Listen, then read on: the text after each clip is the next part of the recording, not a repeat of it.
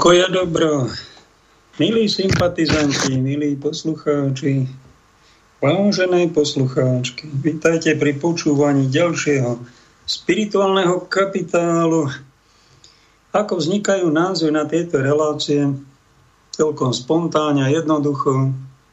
Ja sa stíšim a donútra mi príde eh, nejaký termín, nejaká kategória, nejaký názov, a tak teraz mi prišlo 9 cudzích hriechov, na čo som už dávno nemyslel. Niečo takéhoto, tak je to tu ako názov relácie, tak si niečo o tom povieme, ale nemusí to byť celé dve hodiny, ktoré ak vydržíte, tak to je veľmi dobré. Ak to niekto počuje len tak po častiach, či v repríze, alebo len niečo z toho, vítajte aj vy a bodaj by sa tá veta, ktorú počúvate a dotkne sa vám srdca, bodaj by sa vám to zišlo na duchovnom dozrievaní, pretože jedna z vecí, ako sme to mali, najväčšie umenie, čo je najväčšie umenie, to nie je ani umenie maľovať, umenie spievať, umenie niečo postaviť. Pre rodičov je najväčšie umenie vychovať z detí dobré bytosti, dobrých ľudí, o ktorých budú iní hovoriť, to vaše dieťa má zlaté srdce, pretože tak dobrý človek, dobre vychovaný. To je najväčšie umenie pre rodičov. A pre nás, ktorí fyzické deti nemáme a sme duchovní otcovia, alebo sa na nich hráme, pre nás je najväčšie umenie ako povedal svätý pápež Gregor Veľký okolo roku 600, je sprevádzať vás, svoje duchovné ovečky, baránky, poslucháčov, žiakov, veriacich, občanov, zorientovať ich správne, správne ich sprevádzať a myslím si, že ku tomu, aby ste boli duchovne, inteligentne, správne inštruovaní, tak kniaz by mal povedať aj duchovný brat, duchovný líder alebo spisovateľ by sa nemal vyhýbať a nemal by vytesňovať, ako sa to stáva v ezoterike, že nebudeme hovoriť o negatívnych veciach, nebudeme len o tých pozitívnych. To je diletantizmus.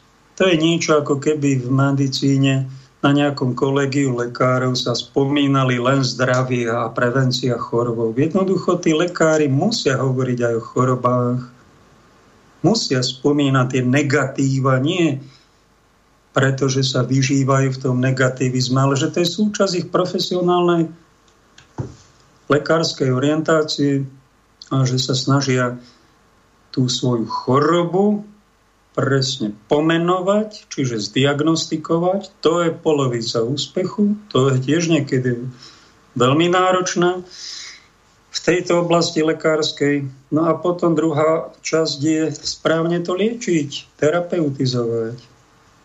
To je niekedy už ten menší problém.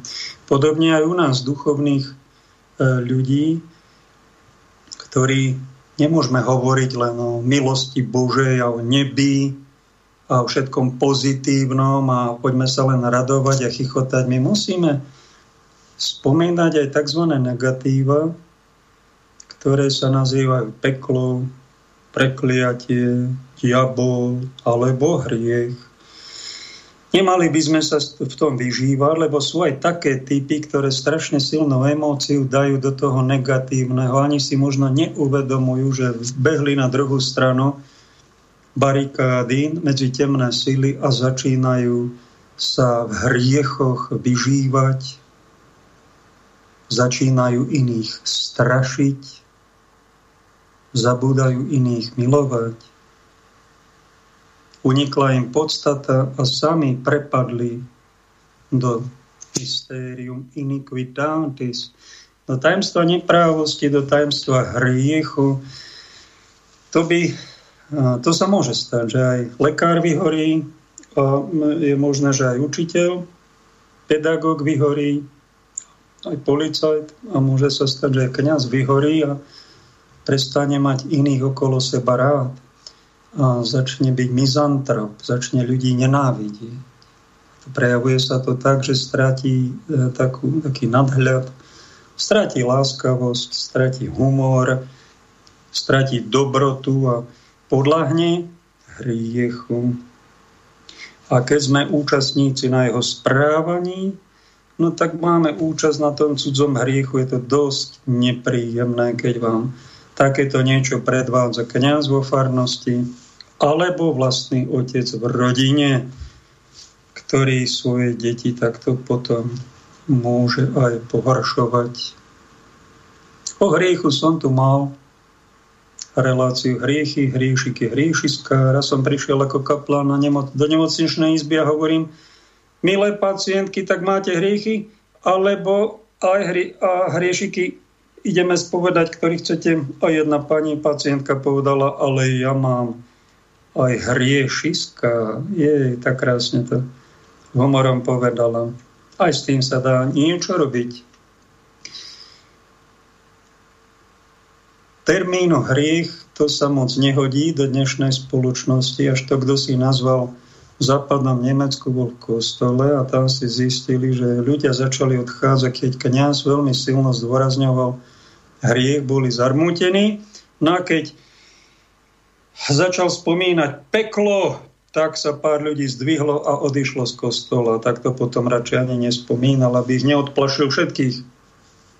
Tak, no, aby sme to nepreháňali s tým negativizmom. A keď mi tu jeden poslucháč, zopakujem to, to už bolo zo 5 rokov, pripomínal, každý týždeň mi posielal do relácie nejaké upozornenie, že straším, straším, straším hriechom, peklom, ja to nezvyknem. Tak som sa nad tým hlbšie zamyslel a strašil niekedy Ježiš svojich poslucháčov? Alebo bol na nich len veľmi milý, príjemný, ale však Ježiš aj pohrozil. Povedal na 8 typov varí povách bezcharakternosti bedava. Povedal to takýmto a ešte prísnejším tónom. Bol to aj prorok. Čiže on zbudoval rešpekt. Povedal aj beda, my to nehovoríme. A tým sme apostati. Tým sme mimo Krista. Môžeme ho mať plné ústa, keď nepohrozíme nikomu, žiadne beda vám nikomu, nikdy a za nič. V tom sú všetky cirkvy kresťanské úplne zjednotené. V tomto majú ekumenizmus úplne dokonalý, ako keby ich na mater mala, ale nie tá Božia. No tak nech sa zamyslia nad tým, či čo to ohlasujú, ako to rozriedili to evanilium, akí spúpušení ťuťmáčikovia sa z nich stali a potom to pre, prejde toho, že už sú v dôchodku a sú to ako kinderkovia, ktorí sú na posmech spoločnosti, nemajú žiaden rešpekt. A to preto to, čo vám hovorím. A pán Ježiš, myslím, že aj pohrozil, tak keď, sa, tak keď si zoberete, nepovedal, že bojte sa hriechu, bojte sa pekla, bojte sa zlých ľudí, bojte sa mafie, ale povedal, tohoto sa bojte, aby vás zlý duch nenaviedol, neoklamal. Tohoto sa bojte. Lebo, čiže on nám dal nejaký ten svetý strach, svetú bázeň pred niečím a vystrihal nás, že môžeme dopadnúť a nie dobre, keď nebudeme rozlišovať, čo je dobre, čo je zle. No a hriech po grécky hamartolos, už sme to tu už som to tu aj povedal, ale zopakujem to, máme aj nových poslucháčov. Hamartolos po grécky hriech, pretože nový zákon bol napísaný v Koine, v gréčtine. A je to nepotrafenie do cieľa. Keď šíp strelí kde si mimo terča, to je hriech. Keď človek putuje do nejakého cieľa, nepríde tam, ale sa zatúla, cez nejaké obchádzky do nejakých bočných uličiek a tam sa úplne stratí a zabudne na ten svoj pôvodný cieľ. To je hriech. Alebo keď používame niečo, čo sme dostali, na niečo, čo nám prináša škodu. Čo prináša nejaký neúspech alebo neradosť, alebo na niečo úplne iné ako zámer. Jednoducho povedané, je to niečo, čo sa nepáči ockovi v nebi. Máte svojho otca, Po väčšine sú aj takí výnimočne, čo otca nemajú alebo nemajú dobrého, ale väčšinou máme nejakého otca. Dobre si pamätáte, že niečo, čo som urobil, sa otcovi, tomu pozemskému, nepáčilo. No tak sme sa snažili nerozduchovať, neísť proti otcovi, však otec to je ten, čo sa stará, dal nám život, pomáha nás živiť, vychovávať. No tak e, keď mu dávate darček, rozmýšľate, niečo mne urobí radosť, ale čo tomu otcovi urobí radosť. Nech ho troška poteším, keď on mi toľko darov dáva. To je taký pozemské niečo, no a v tom vzťahu k duchovnému máme aj nebeského Otca a toho máme všetci jedného, rovnakého, dobrého Otca. No a hriech je niečo, čo sa tomu Otcovi nepáči. My, ak teda žijeme spiritualitu a máme toho istého ducha, ktoré je v našom Otcovi v nebi, čiže ducha svetého, tak ten duch svetý nás učí spoznávať. Toto sa nepáči Otcovi v nebi. A preto sa vyhýbame nejakým vážnym hriechom. Dnes sa troška si posvietime na niečo, čo sa volá cudzí hriech, a v tom máme, myslím, aj my v kresťanstve, čo som tak vybadal dosť slabiny, aj vo svojej vlastnej náuke, keď si zoberete katechizmus katolíckej cirkvi, ktorý tu už je od Tridentského koncilu, prvý tuším spravil Peter Canisius z Jezuita, tak sa vylepšuje každé to nové vydanie. Sú nové a nové obmeny, e, zdokonaluje sa to, doplňa sa to, niečo sa vypustí. No a keď si tam naťukáte niečo ako tzv. sociálny hriech, čiže niečo spoločenské, tak tam máte 4 riadky. Tak to je strašná slabina. Po modlitbe tam máme na najnovšom katechizme 100 strán napríklad a opakované mnohé veci. Tá hrubá kniha, skoro tisíc stranová, je dosť obsiahla, no a sociálne hriechy, čiže cudzie, tu sme vynechali. No a to je tá naša chyba, pretože tým prezrádzame, to poznačuje celé pokolenie, celé generácie a až aj pápež František sa priznal, že napádajú ma preto, lebo málo hovorím, aby sme boli svetí a spasení. Ja sa venujem sociálnej oblasti, aby ľudia išli na periférie, venovali sa sociálnej otázke a to, no ako keby, keby chytil taký extrém, tak ako Jan Pavol II chytil extrém, že dlho, dlho sa lídry katolíckej cirkvi doslova neospravedlňovali a hrali sa na neomilných a pritom história je plná toho, že robili aj umily. Tak Jan Pavol II kade chodil na každej z tých 100 ciest po celom svete povedal, prepáčte, prepáčte za to, čo sme vyviedli z Indiami, prepáčte, čo sa stalo s inkvizíciou, odpustite, prepáčte, čo sme urobili vám, ženy, počas histórie cirkvi, prepáčte, Židia, ak sme vás prenasledovali a tak ďalej. Sa chytil záchvaty ospravedlňovania sa. Prečo? No lebo dlhé dlho sa tu nikto neospravedlňoval tam z toho vatikánskeho vedenia. Podobne František chytá záchvaty sociálnych riešenia sociálnych otázok s imigrantami a neviem, zdravotné otázky a poďme, riešme tie sociálne veci spoločnosti. Prečo to tak preháňa? No tak, lebo sme to asi zanedbali. A nemáme to ani v náuke a sociálne hriechy, čo to neexistuje.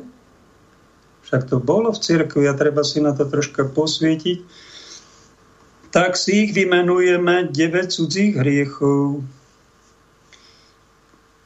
Niečo z teórie si priblížime našej, čo bolo dlhé stáročia. Bolo to v katechizme, len, a ešte aj v modlitevných knižkách, dodnes je to len katechizme, sa to nejako nerozvádza. Čo je, myslím, že e, naša slabina.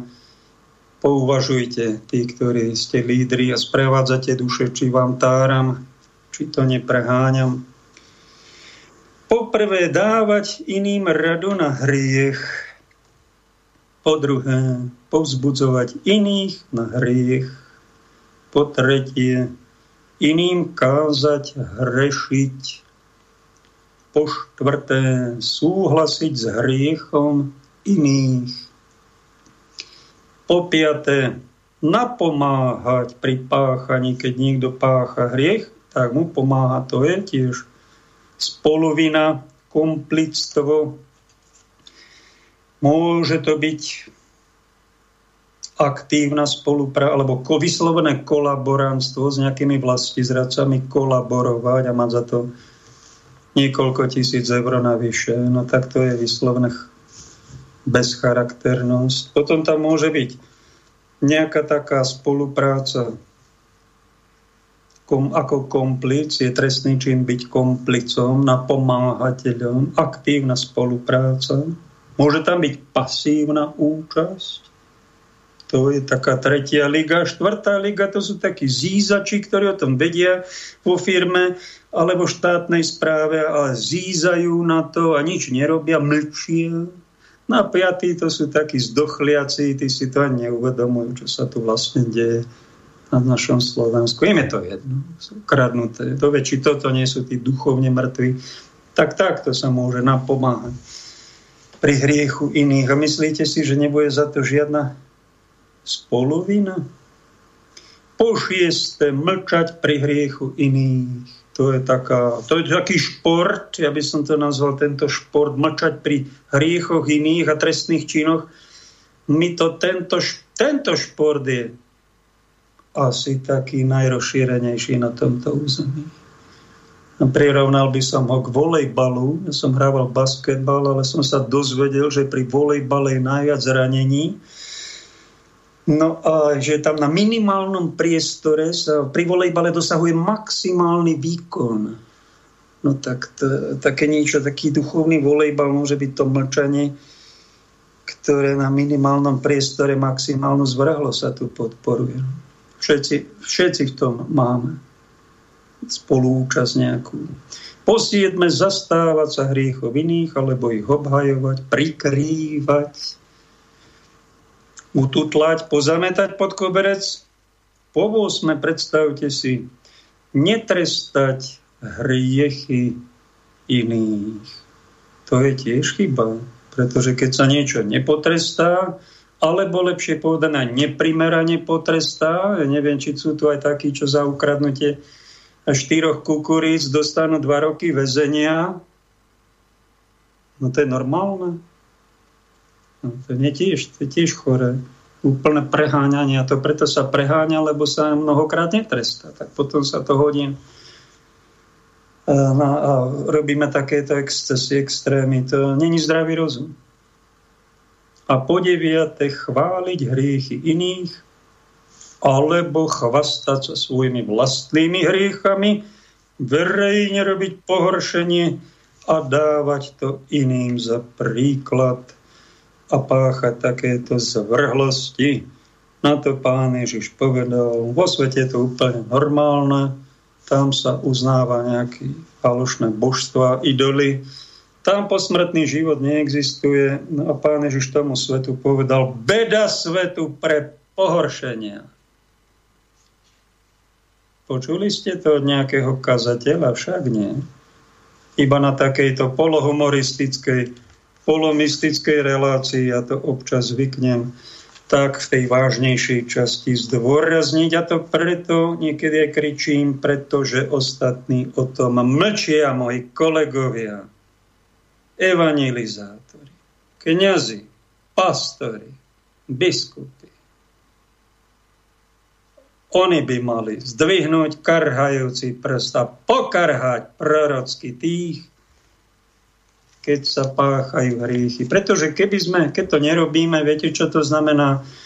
Že je tam nám vlastne jedno. My sme totiž e, spoločne, my sme totiž aj súčasťou, nielen žijeme vlastné telo a vlastný osud, my sme súčasťou aj nejakej tej rodiny, súčasťou aj nejakej krajiny, aj nejakého národa slovenského, aj nejakej cirkvy, aj nejakého pracovného kolektívu, firmy, No a mali by sme byť jeden za druhého trocha aj zodpovední.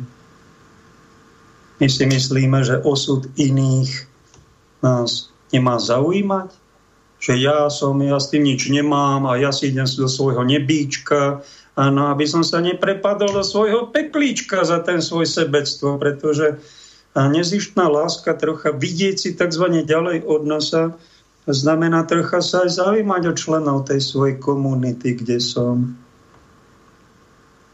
Aj o ich šťastie sa troška zaujímať, alebo o ich nešťastie, o ich pomílené názory, alebo blúdy, alebo extrémy. A nejak to s láskou napomínať, regulovať, zaujímať sa trocha za to, trpieť. Taký pocit toto mi nikto nepovedal, čo vám teraz poviem, ale občas mi duch Boží pošle nejakú tú novinku, ktorú nemám ani z knih, tak toto je taká novinka z ducha, že po smrti, keď zomrieme, nás čaká osobný súd. V tomto, keď vám povedia nejakí e, neznaj bohovia, že žiaden súd nebude, tak vás klamú. Dajte si na to pozor, aby ste neboli oklamaní, lebo táto toto klamstvo môže byť pre mnohých fatálne, že zistia, že budú za svoj život zodpovední. Všetci, všetkých sa nás to týka. Veriacich, neveriacich, inak veriacich. A tam pri osobnom súde sa budú preberať a zdôraznené nám budú veľkej pravdepodobnosti naše individuálne osobné veci, čo sme urobili dobre, čo zle, čo sme zanedbali, aké to malo následky a budeme to nejako emocionálne silnejšie prežívať z pohľadu toho Božieho. Ale to je jedna časť. Osobný súd. Mali sme reláciu aj takú, že príde ešte posledný súd. To bude nejaké iné kafe, niečo oveľa väčšie. Tam bude ľudstvo, ako celok. A ja, ako, aj ty, ako súčasť ľudstva, a na poslednom súde, keď pán príde súdiť živých i mŕtvych, k čomu sa irreverzibilne, čiže nezvratne približujeme každým dňom, aj to, že tento hriešný svet, ktorý robí pohoršenia, dostane obrovský výprask predpovedaný Bibliou apokalypsou. A nevyhne sa tomu nikto. Keď príde pán, ukončí dejiny a príde tzv. posledný súd a vtedy nám budú zjavné aj cudzie hriechy. Aj následky našich zlých rozhodnutí na osudy iných. A budeme vidieť hlbšie do veci, No a čím bol niekto vyššie postavený alebo v médiách mal nejaký širší vplyv, tak tým bude zistiť, ak niečo napríklad zle povedal, zle urobil, tak tým vidí tú obrovskú tie následky na tie masy, na tie tisíce, možno na milióny. A padne mu to na hlavu na tom poslednom súde. Ak to boli čimi rytierské, čestné, správne, tak príde na teba Božia sláva a ak to nebolo správne, nebolo to charakterné, bol to hriech, tak padne na teba, na tvoju hlavu hamba. A tým väčšia, čím ďaleko siahlejší bol tvoj vplyv, čím viac ľudí to počúvalo, čím viacej ľudí si ty ovplyvnil, čiže pohoršil, zle, zle si ich oklamal, alebo zle si niečo urobil. A to bude na poslednom súde. S tým treba rátať. A kto vás na toto neupozorní, tak, tak je nezodpovedný nemá vás rád. Ak na toto otec neupozorní svoje dieťa, kňaz svojho veriaceho, nie je vo svojom ohlasovaní kresťanských hodnot dôsledný a bude za to svoje darebáctvo zodpovedný. Pretože on je za to platený, na to vysvetený, na to je v úrade, aby podstatné veci ľuďom pripomenul a nie tak, že ich ideme strašiť, sa im peklom vyhrážať ako nejaký primitív, ktorý ušiel z nejakého ústavu pre postihnutých, či retardovaných, či nejakých dostrašených, ale s láskou, s citom, normálne, otcovský. Otcovský to znamená, že ten človek, to dieťa cíti, že otec ma má rád. Preto ma varuje. Preto ma upozorňuje Možno preto aj hrozí, alebo sa hnevá v podstatnej veci, pretože mi na, na ako na dieťati záleží, aby zo mňa niečo poriadne bolo, aby som neskončil v nebi, aby som bol charakter, aby som zažil ja tú Božiu slávu. To je Otec. Toho som sa tomuto termínu vyhýbal, keď som bol nejaký mladý klerik, otec, otec. Ja som to tak necítil, ale počas po nejaké 40 keď človek začal dozrievať a uvedomoval si, že to duchovné otcovstvo je v podstate také sprevádzanie tých okolo, ako duchovné deti. Máme byť ako bratia a sestry, ale niektorí majú menšie poznanie a sú ako deti, sú takí, v e, Biblii napísané, že sú mladší, no tak tí, čo máme väčšie poznanie, hlbšie, nejak, nejakých viac skúseností, mali by sme byť tí starší. To sa ani e, v pôvodnom kresťanstve svätý Peter skutky apoštolov, tam by ste nenašli meno, oni sa nenehali volať otcami zo skromnosti. Hoci mali v sebe to duchovné odcovstvo. Apoštol Pavol tam má nejaký náznak, že máte veľa učiteľov vo viere, ale otcov máte len málo. Už Pavol to naznačil. Hoci pán Ježiš má v Evaníliu, že nikoho nevolajte otcom, máte iba jedného otca, vy buďte bratia navzájom. A takto nenávidí niekto pápeža za to, že ho volajú Svetý Otec čo môže byť chyba, keď je svetý veľkým S a veľké O, čo teraz dávajú iba jezuiti, tak z rozhovore som to desi čítal, ale to svetý má byť malým, aj to otec malým. Pretože otec veľkým O je jedine Boh, otec. My, čo majú deti a deti volajú otcovia, tak to sú iba otcovia s malým O, aj tí duchovní otcovia. Taká je realita. Není to problém, keď sa niekto nehrá na Boha. Horšie je, keď niekto svoje nevyzretosti alebo svoje nesprávne zásady hádže na svoje deti a tie deti potom trpia za svojich rodičov. A zistia, že ten môj otec mal veľmi nedobrú zásadu. Pokrútil mi Bibliu, zle mi to vysvetlil, urobil zo mňa fanatika, alebo neprinieslo mi to požehnanie, lebo som dostal nejakú neobjektívnu informáciu v duchovnej oblasti, ale nejakú polopravdu nevykvasené. No však máte rozum, dozrievame, tak si overujte to, čo počúvame aj od svojich kňazov, od svojich duchovných lídrov, politikov, rodičov, či to je teda správne. Jedna z takých vecí, ktorá nám napríklad v katechizme zmizla, sú hriechy proti Duchu Svetému. Pozeral som v pôvodnom katechizme Petra Kanizia, už tam sú, po Tridenskom koncile, opovážlivo sa spoliehať na Božie milosrdenstvo. Pochybovať o Božom milosrdenstvo, zúfať si. Podporovať poznané zjavenej pravde. Závidieť blížnemu milosť Božiu Si srdce proti spasiteľnému napomenutiu zotrváva tvrdošíne v nekajúcnosti. A kto to ty spáchaš, spáchal si hriech proti Duchu Svetému, ktorý ti nebude nikdy odpustený. To hovorí Evangelium.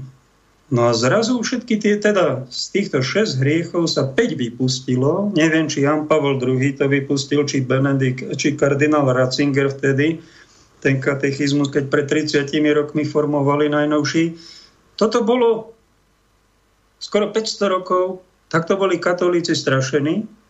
A zrazu to oni vypustili v najnovšom katechizme. Už je len to posledné. Keď niekto zotrvá tvrdošiením nekajúcnosti a zomrie, tak spácha hriech proti Duchu Svetému, nebude mu odpustený a môže byť ohrozená jeho spása.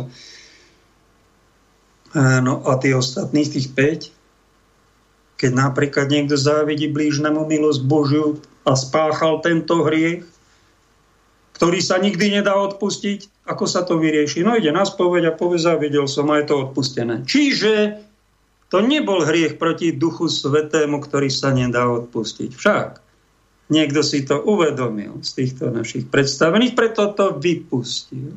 A to strašenie, ktoré tu bolo 400 rokov, za to sa niekto aj ospravedlnil nepamätám si nikoho z tých 1,3 miliardy katolíkov. Tak nechcem byť účastný na tomto strašení, tak ja sa ospravedlňujem, prepáčte, prepáčte. ak to bol hriech nejakého nášho predka, nejakého svetca, ktorý to ne, nedotiahol do konca, neuvedomil si, že z tohto sa sranda nerobí, však vo Svetom písme je napísané, že všetko sa neodpustí, tieto hriechy proti duchu Božiemu sa neodpúšťajú, ale to musí byť ale extra mimoriadná zvrhlosť a chrapunstvo, ktoré niekto urobí,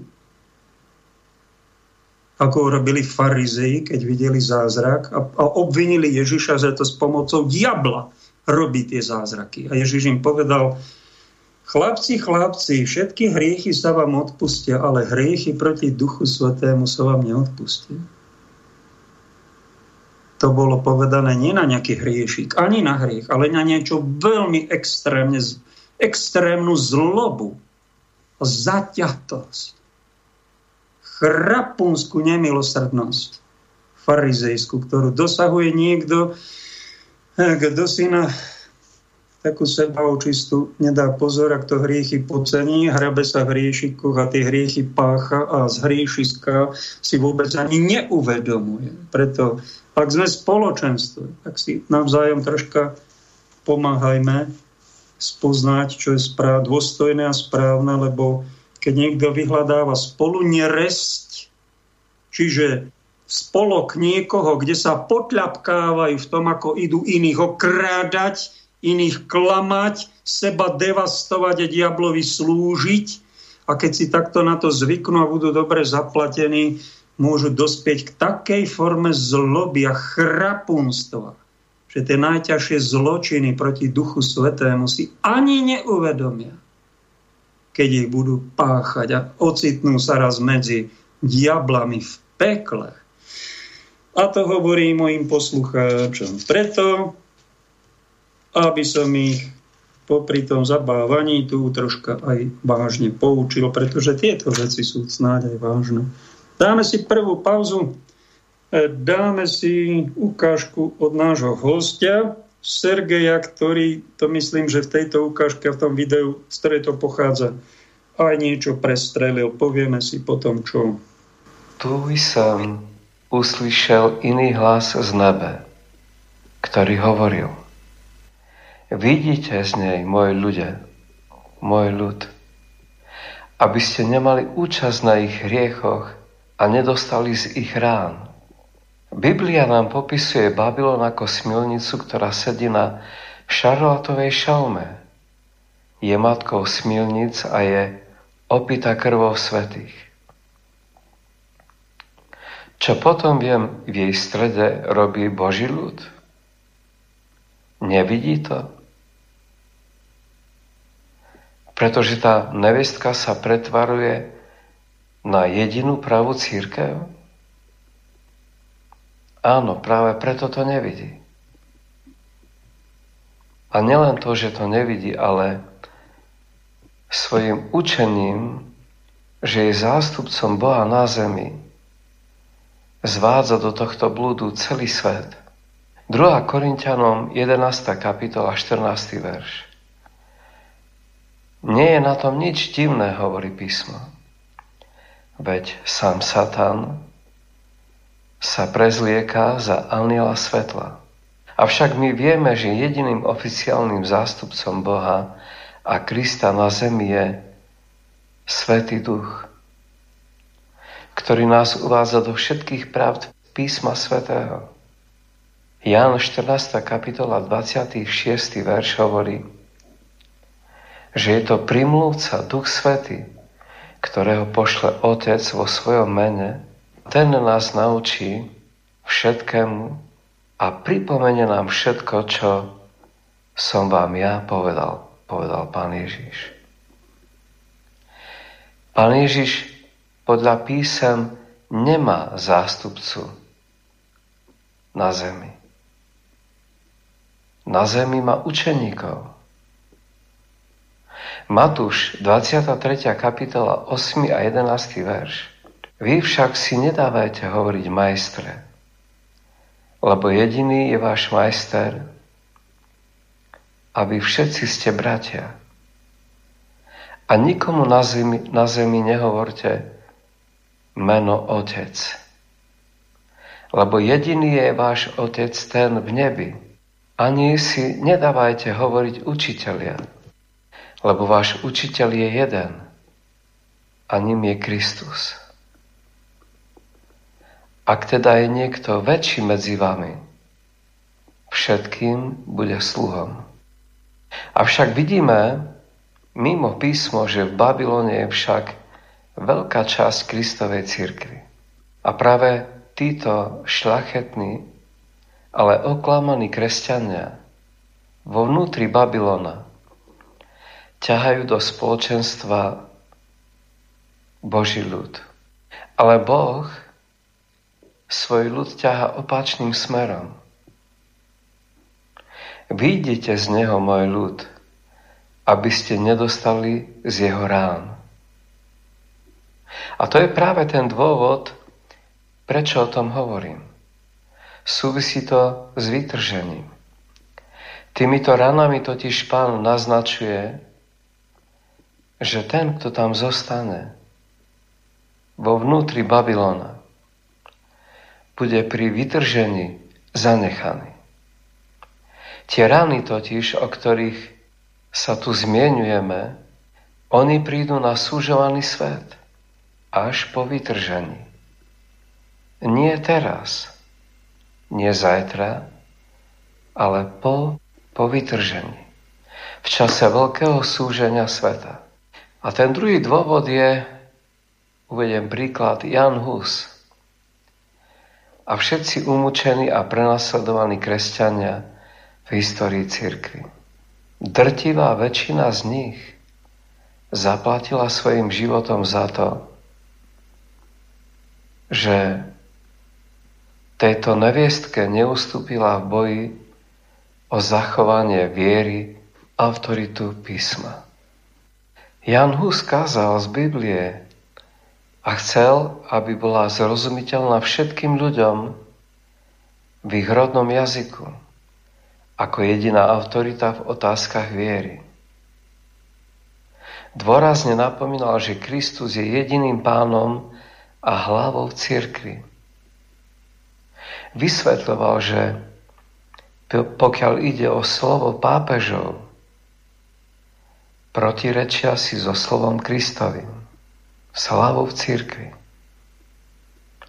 Vysvetľoval, že pokiaľ si slovo pápeža protirečí so slovom Krista, kresťania sú povinní sa podriadiť pánovi a poslúchať slovo pána a nie slovo človeka. Tak to bola z posledného videa. Sergej má desiatky. Je to protestant, pochádzajúci z apoštolskej cirkvi v Ušiciach. Nebol dlhé roky, potom sa tam niečo stalo, že ho tiež nejako či poslali preč právom, neprávom a museli ísť do Prahy. Tam pôsobil aj s rodinou a tam mu pán zjavil e, knihu vytržení. Veľmi zaujímavé e, veci má, s mnohým súhlasím, drží sa dôsledne písma, je to taký inteligentný jeho prejav, umiernený protestant, ale v tomto videu som zacítil niečo, čo už myslím, že sa e, vymýka nejakej slušnosti, lebo sa tam začala napádať církev, ktorej som, a to je církev rímokatolícka, že to je, tam má, hovorí, že to je neviestka, že to je hlava tej ženy, škodoradosnej sa chichotajúcej, sediacej na šelme, ano, a tá to je matka všetkej neprávosti celého sveta. A pápež, tak to je taká pesnička protestantov, že je antikrist, a on je vlastne, on rozhoduje, že sa pôjde čo, bombardovať Sýria? A bude sa tam vojna robiť, alebo vojna v Iraku, to pápež dáva príkazy. To nedáva pápež. Však Jan Pavel II povedal, tá vojna v Iraku to není Božia vôľa. Čiže on bol proti tomu, aj verejne to včas povedal. Ale niekto iný rozhodol ani nie americký prezident, hoci on je šéfom toho vojska, čo napadlo tú krajinu, ale niekto z pozadia. Kto? No to je tá šelma, čiže beštia. Nejaké beštie, ktoré sú na vrchole bankového systému a moci tohto sveta. Kto to je? To je na tom zaujímavé, že nevieme. Nevie to nikto. Ale následky pociťujeme všetci. To je tá naša bieda. A veľmi radi, keďže nevieme, potom klebetíme, potom obvinujeme a potom hľadáme vinníka. No radšej povedzme, že nevieme, lebo keď takto povieme, že to pápež e, je riaditeľom planéty a e, Vatikán je neviestka sediaca na e, a všetko rozhodujú a tajné služby Vatikánu, tak aby sme neosočili. Pozor na to. To je krivé svedectvo. To je proti Božím prikázaniam a už som tu cítil niečo, že sa tu začíname urážať. To ako keby sme nejakých anglikánov, ktorí žijú v Anglicku aj niekoľko miliónov, tak obvinili za hriechy Henricha VIII spred 500 rokov, ktorý tam popravil svoje manželky a ktorý tam prenosledoval katolíkov aj začal robiť také čistky ako Joško Stalin za komunizmu, niečo hrozné. No tak to je zakladateľ Anglikánov. No, beštia, ďalšia, malá, ale beštia. No ale nebudem nadávať na Anglikánov, však sú to kolegovia kresťania, ktorí za to nemôžu a ktorí sa mnohí aj snažia plniť Božiu vôľu. Určite aj tam sú statoční ľudia. Ani tú církev nebudem nazývať beštial, beštiev a neviestkou, pretože všetky tie kresťanské cirkvy majú v oficiálnej náuke nie klaňať sa nejakej modle, ale skláňať sa Bohu a slúžiť Kristovi a ohlasujú jeho učenie, preto si to treba vážiť. Kdekoľvek sa nejakí kristovci a kresťania nachádzajú, aj sympatizanti, tak treba mať úctu k takým spoločenstvám. A prečo by som ja mal nehať urážať svoju matku církev, od ktorej sa všetky ostatné cirkvy počas 2000 rokov pooddelovali. Takú bránim. Bránim ho takto aj touto reláciou a Sergej zverejnil niečo na videu, tak mu verejne odpovedám. Dal som to na jeho facebookový profil a napísal som mu toto, kde napáda aj na Svetu Homšu, kde tvrdí, že my katolíci stále opakujeme nejaké ukrižovanie Ježiša na kríži. To znamená, preto to opakujeme, lebo sa to vlastne, lebo to ani neveríme a musíme to stále opakovať a stále Krista križovať No tak ja neviem, z akého zaplesneného pseudokatechizmu Sergej čerpal, ale tak som mu napísal. Sveta Omša je sprítomnenie obety pána Ježiša na kríži. Milí protestanti, ak vás to neučili, tak si to doštudujte z katolického katechizmu.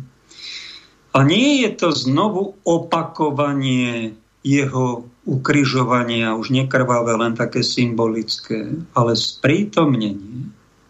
Je to pre nás veľmi vzácna možnosť spojiť svoj kríž, svoje trápenie, svoje radosti s jeho krížom a v podstate my tam chodíme na Eucharistiu, čo znamená ďakovať. My tam chodíme na ďakovanie a vy nás za toto kritizujete, tak to nerobte, prestante s tým. Bážte si to a občas tam aj príďte aj vy poďakovať, hoci ste aj inej viery. Aspoň sa všeli, čo môžete dozvedieť. A takto si my čerpáme olej do lámp. Pretože každý má nejaké to svoje trápenie. A v tom momente, keď ho na takej bohoslužbe katolíckej, možno aj niekde inde, položí v duchu na oltár, a spojí svoje trápenie, Pane, obetujem s Tvojim krížom, ktorým si vykúpil svet, tak toto je, ako my čerpáme olej do lámp. Neviete o tomto nič, vážený? No tak vás trocha vyučujem. Nemám tu len katolíkov a hľadajúcich, ale aj takých protestantov. Niektorých umiernených, niektorých radikálnejších. Potom tam pokračuje, že žena, ktorá je v apokalypse a sedí na šelme, na tej beštii, to nie je rímokatolícka církev. Myslím si, že to je ani anglikánska, ani protestánska, ani pravoslavná, ani žiadna církev, okrem tej satanistickej. Tá by možno. Tá roztopašná kurva s prepáčením, kurvo po latinsky je pokrivená. Tá roztopašná neviestka, krycí názov, je pozemská moc, nie duchovná moc Božia. Pozemská moc, moc peňazí, moc politikov, moc kráľov histórii a týchto miestodržiteľov, tzv. Pilátov, kadejakých a Herodesov. Tá moc, ktorá si nectí Božiu moc. To sú tí. To je tá žena. Škodoradosná sa rehoce, pretože kňa, mali sme aj svetých kráľov. A viete, čo urobí svetý kráľ? Pokorne prosí o požehnanie, aby spravoval svoju krajinu, svoje kráľovstvo a povedať, Kriste, ty si kráľ, ja som len tvoj tajomník. Cezo mňa konaj svoju spravodlivosť. Pomôž mi čestne vládnuť a spravovať tvoj ľud. To je pravý král. Koľko je z nich? Sú výnimky dnes. Preto sa táto politická moc zneužíva, peniaze sa dávajú na strašné, sa plitvajú na sprostosti, na podporu hriechov a lží a to je tá neviestka, tá štetka, ktorá sedí na šelme, na bešti, aj to sme mali. Jedna hlava mafia, druhá súdy, tretia policia, štvrtá medicína, veda, zneužívanie všetkého možného. To je tá beštia ktorá vládne ľudu, straší, aj médiá sú tam určite, aj tajné služby. Kto arogantne moc od Boha danú, prepožičanú nám do času, aj tú pozemskú, aj tú peňažnú, zneužíva na ubližovanie občanom, ľuďom, sa Kristovi a jeho pravidlám vlastne posmieva a rehoce. Nepovedzme, že to je nejaká církev pozemská zneužitá moc. A Jana Husa, ono sa to zdá, že upálila církev, ale viete, ako to bolo? Tam bol cisár Žigmund Luxemburský, císar rímsky, tuším, ktorý povedal upáliť ho, alebo ho dať, dať do živote. A tí biskupy sa zľakli a tzv. odhlasovali a dali ho upáliť ako bludára. Tam rozhodol cisár, zneužil moc. A tí preláti boli dostrašení báli sa o svoje báli sa po svojho cisára, kráľa si. Tak to bolo. To není jeden prípad dejina. Zneužila sa nejaká moc. Tie koncily biskupov mnohokrát zvolili.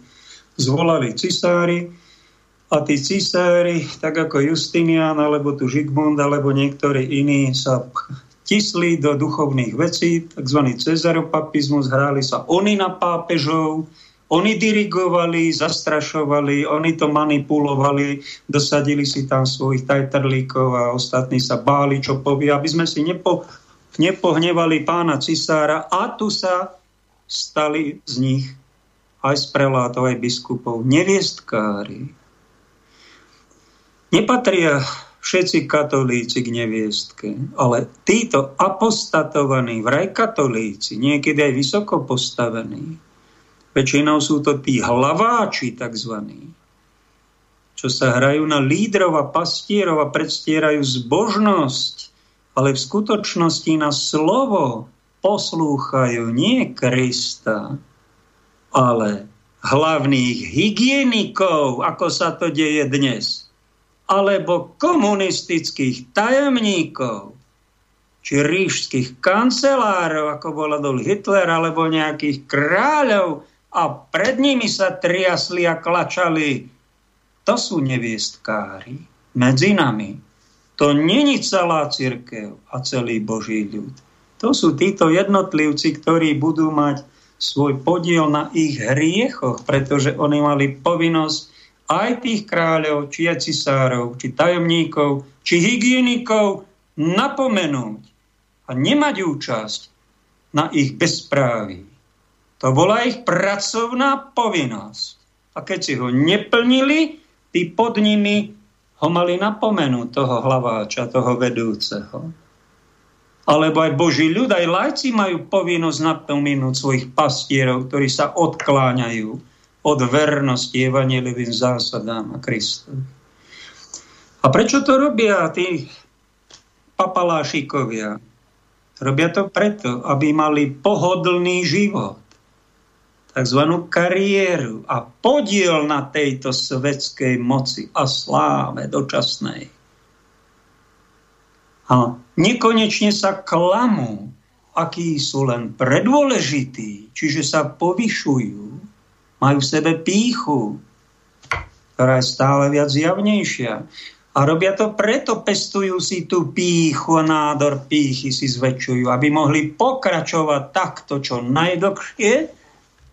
A keď sa im to podarí až do konca ich života a zomreť v nekajúcnosti, možno sa aj niekto vyspovedá, ale to je ich prašivý, prašivý e, plán.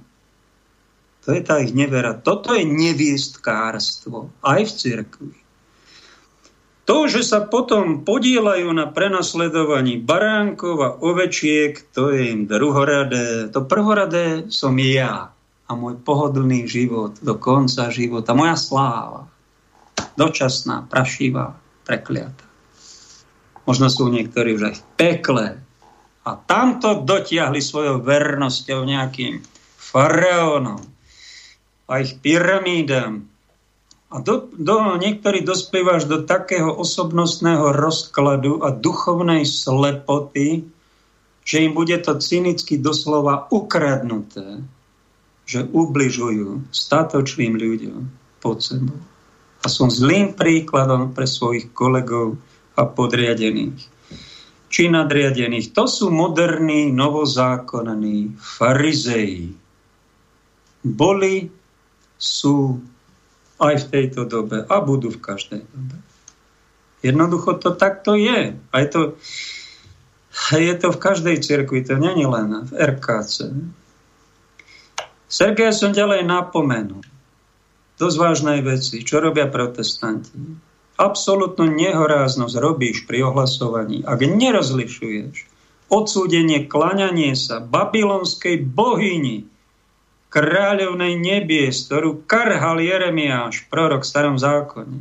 A nanocujete to nám, novozákonným ctiteľom Pany Márie, že modlitbou Ave Maria, zdrava z Mária, si vraj uctievame tú istú mrchu. Oznamujem ti, že tá mrcha je démon v pekle. Svetá Pana Mária, Matka Ježišova, je celkom iná bytosť, ktorá je v nebi a za tú svoju vernosť a nenápadnú službu dosiahla absolútny vrchol kráľovná všetkých svetých. A príde spolu s Ježišom. Už tu tajomne vládne. My, ktorí sa tie rúžence modlíme, tak cítime jej ochranu. Kto vám dovolil, aby ste ju našu matku a kráľovnu a jej ctiteľov takto urážali. To je veľká nerozumnosť. Vadí vám jej pokora však, no ale to je to nie dobré. Preto vás napomínam, to je len Sergej.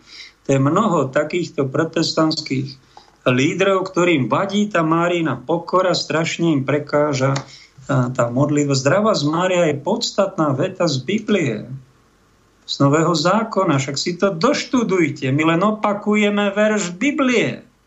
Ten podstatný vetu z Nového zákona. Tá veta je z nebies. Donesol aniel Gabriel. Je dôležitejšie ako všetky žalmy. Zapíšte si to za uši. Fanatickí odsudzovači marianských ctiteľov sa nerobí. Ak bude vychvátenie, toto môže byť prekážka toho, že tu zostane niekto, kto robí takéto nepravosti. Nerobte to. Dobre vám radí. Máme možno aj prehnanú marianskú úctu, niečo choré, keď sa takto kritizovať, tak nech sa páči. Však na to protestantizmus vznikol, pretože aj pápeži občas vybočili, aj sa chovali ješitne a katolíci pod nimi mlčali ako zbabelci. Na to vznikol protestantizmus. Aby to kontroloval. Aby to RKC bolo kvalitnejšie. To je vaša charizma. Keď rúbete do takých hriechov, nech sa páči. Ale do toho svetého toho sa nedotýkajte by nebolo správne. Sergej nám radí, aby sme vyšli z Babylonu, ako keby naša církev mala nejakú falošnú náuku, ktorá má najväčšie ideály z tých kresťanských církví. Tá náuka je dobrá.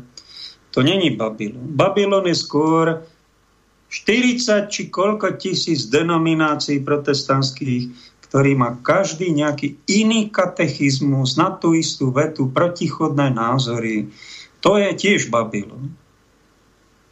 Ale ten Babylon biblický, z ktorého treba výjsť, to neznamená opustiť matku církev alebo inú vašu denomináciu, ale je to nepodporovať až otrocky a diabolskou poslušnosťou chrapunstva neviestkárov, páchanie trestnej činnosti vo svojom okolí, nejaký fanatizmus v našich rodinách, hlásanie bludov vyslovenia alebo neetických vecí, alebo niekto pácha seba oslavu a všetci sa mu len ukláňajú a potľapkávajú ho po pleci, Páne Bože. Však budú mať účasť na tej sebaoslave. Alebo v neposlúchaní Boha, či v nekajúcej službe potratárov, pracháčov, ich mafiánov. Z tohto Babylonu nemravného, hriešného, leživého treba vystúpiť a nájsť si spoločenstvo, spoločnosť. Aspoň niekoho, jeden, dvaja, traja stačia, aby sa, a keď sa tam nejaké cnosti pestujú, to je spoločnosť. Spolu nejaké čnosti robíme a vystúpiť zo spolo nerestí, ktorá môže byť aj vo firme, môže byť v rodine, rodinná mafia a môže byť aj mafia v práci. A môže byť aj v cirkvi, keď tam drží nejakých pár ľudí a niečoho sa držia proti zákonného. Z takého spolo neresti treba výjsť. Alebo byť radšej prenasledovaný. Ak vás vyštvú, poďakujte za to Bohu, že vás vyštvali nebudete mať účasť na ich hriechoch a trestoch. Prehodno to, čo som ti napísal, lebo to nie sú malé urážky. Pokánie znamená aj hľadať Božiu vôľu, plniť ho a neznevažovať Božie veci, ktorejkoľvek cirkvi sa tie Božie veci alebo Boží ľudia nachádzajú, aj títo Boží priatelia. RKC je mystérium, že je tam aj Kristova nevesta, je to Kristova nevesta a koexistujú v nej aj neviestkári. V mnohých iných cirkvách to bude podobné. Pán si raz vytriedi, kto je kto s úctou. Tak takýto list som napísal jednému z mojich hostí Sergejovi z a podobným Sergejom, ktorí sú v rôznych iných denomináciách na vysvetlenie, že spolupracujme. Bratia, Kristovi, sestry, lebo ten svet nás, vidíte, že nás valcuje, prenasleduje, teraz na silu ide vakcinovať a trestať a nanúcovať, a buzerovať. Spolupracujeme ľudia dobrej vôle, kdekoľvek sa nachádzame, lebo tí svetskí ľudia zvyšujú na nás tlaky. Dajme si nejakú pieseň ako pauzu. Ci sono giorni in cui non dormo e penso a te. Sto chiuso in casa col silenzio per amico, mentre la neve dietro ai vetri scende giù. Ti aspetto qui, vicino al fuoco.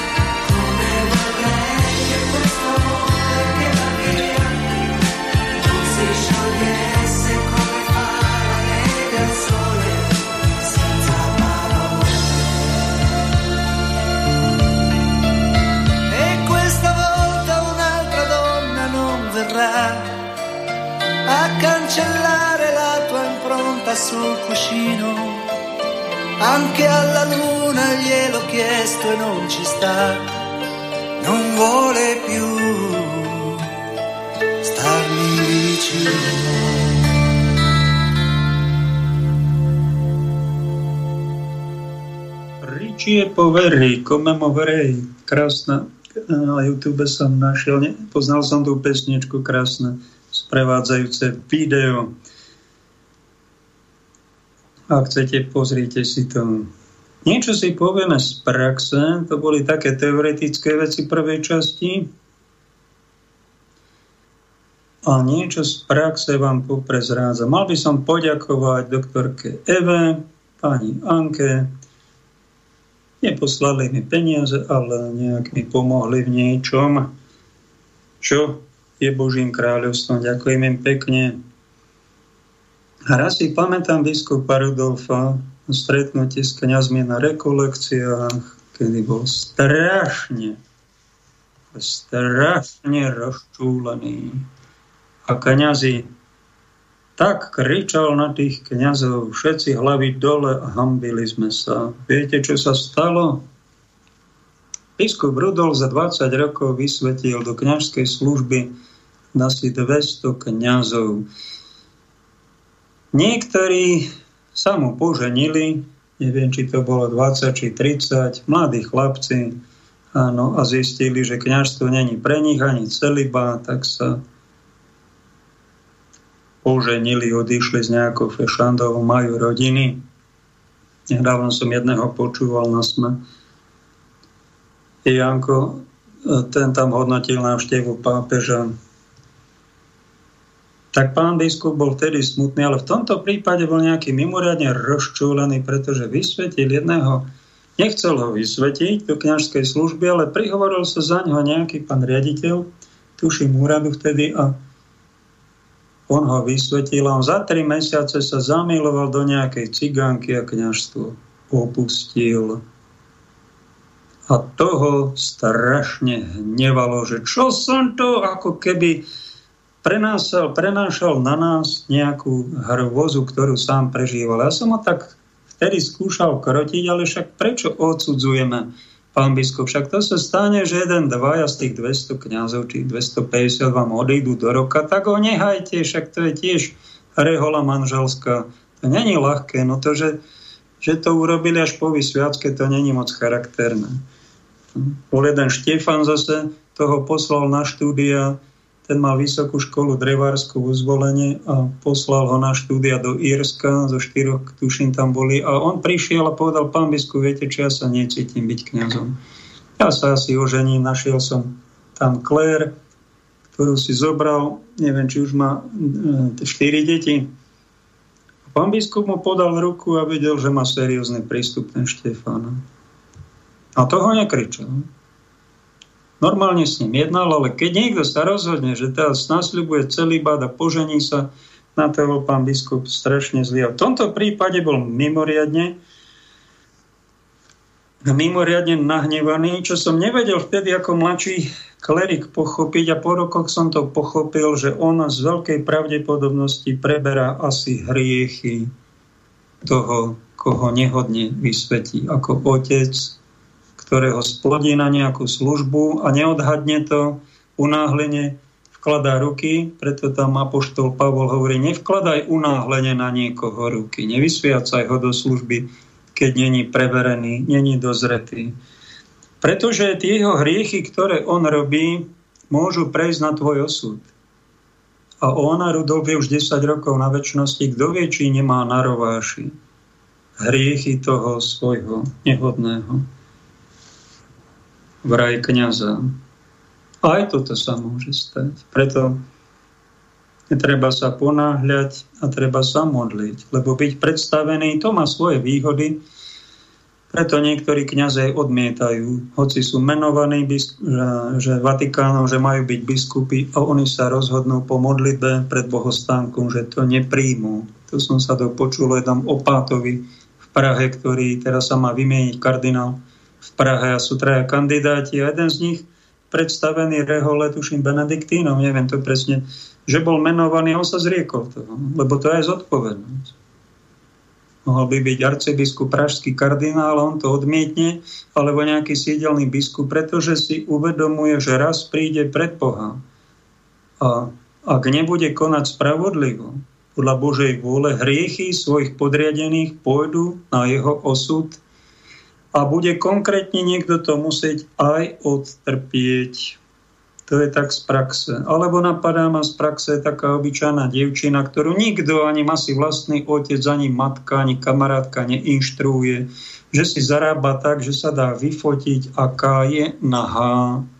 Však je to pekné, mnohí si to pozerajú. Čo je na tom zlé? Som sa pýtal, len sa spovedal tak spovednici že takéto veci, že pornografiu, a som sa ho pýtal, čo je na tom zlé. Nevedel.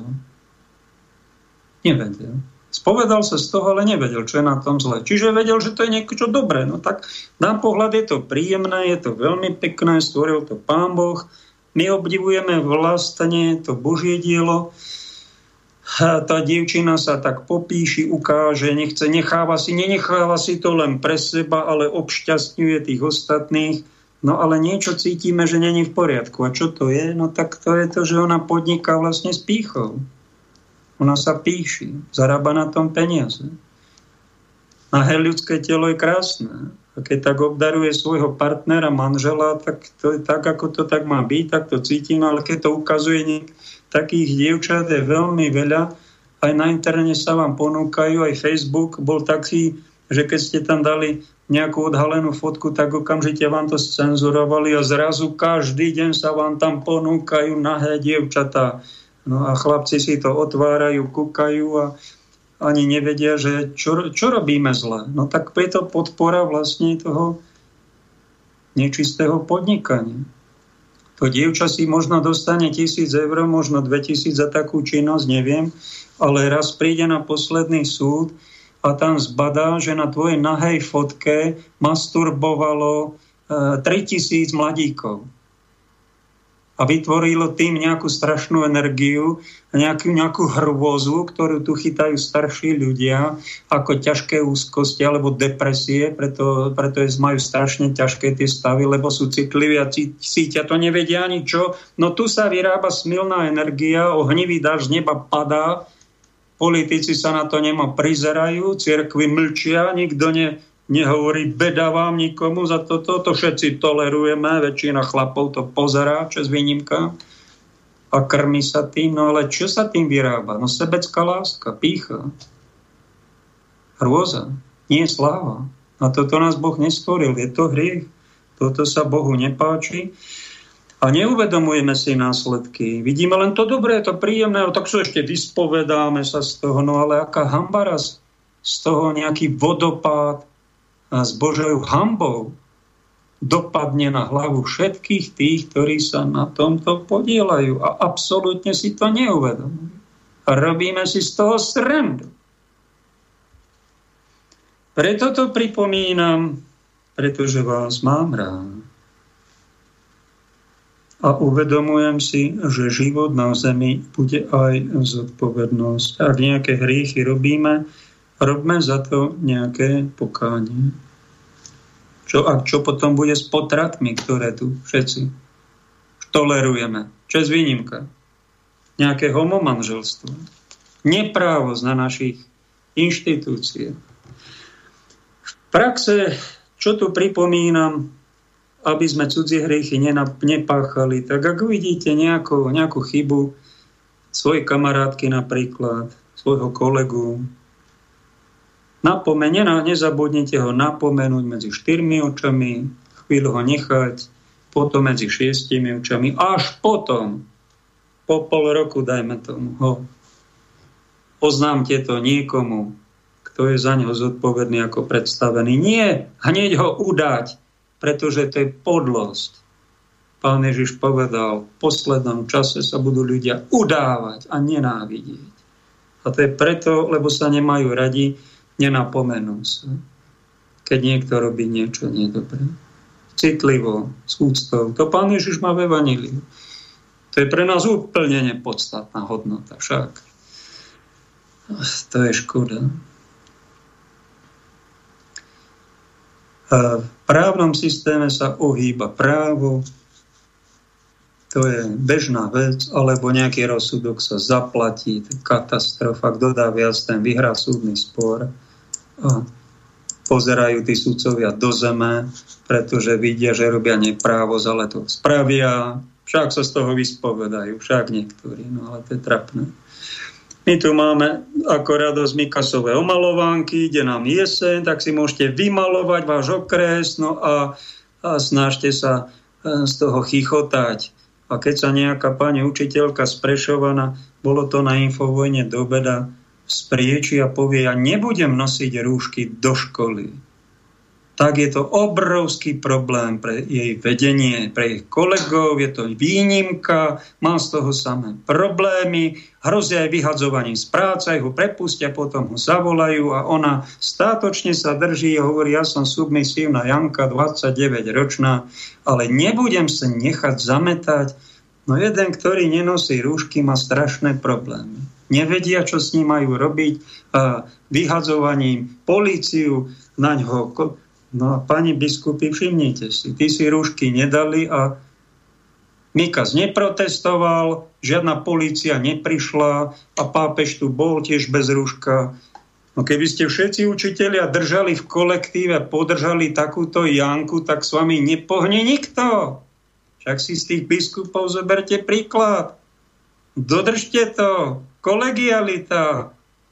Keby učitelia povedali, nedáme svoje deti, keď ich vy budete očkovať a dusiť dusítkami, nedáme ich do školy. Bodka. A držte pokope, tak sa vás ľaknú. K tomu nás možno vyzýva táto doba, len vás nemá kto asi inštruovať.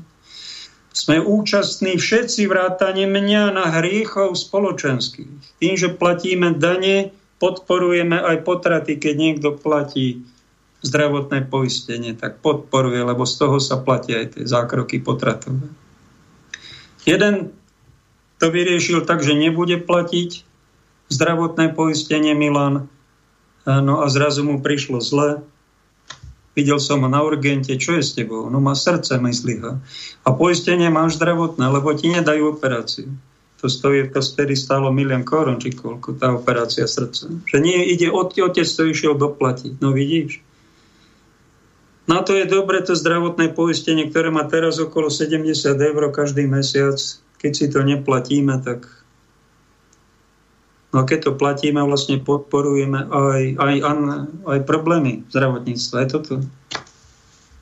Účasť na hriechoch má napríklad aj taká magistra, ktorá vydáva lieky a chce byť čestná, čistá, státočná, panenská, neviem aká, a ona musí vydávať antikoncepciu tým svojim klientom a má s tým vo svedomí problém, lebo tá antikoncepcia pre tých ženách a nie len, že zabraňuje počatiu, ale je niektorá aj abortívna. Čiže dobre si niekto tabletku a spraví sa tam mikropotrát.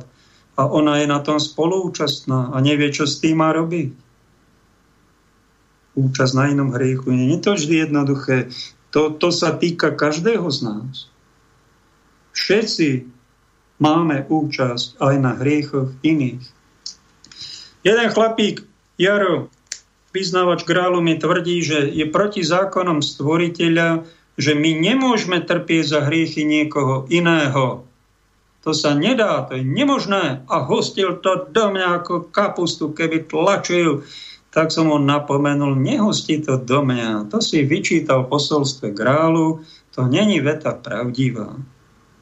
My môžeme trpieť za hriechy svojich blížnych. Trpíme za hriechy svojich rodičov, za svojich politikov. Niekto, ty zachovávaš dopravné predpisy, niekto do teba buchne autom, rozbije ti to auto, spraví z teba do, doláme ti kosti, ty tam musíš mesiac ležať na, v nemocnici. A prečo? Čo si porušil? Však ty si nič neporušil. No tak, lebo trpíš za hriechy toho, kto do teba narazil. Tak ty to nevidíš, si slepý, čo to opakuješ? Takéto blúdy. Že nemôžeme trpieť za hriechy iných. A pán Ježiš čo urobil komu? Však on trpel za hriechy iných.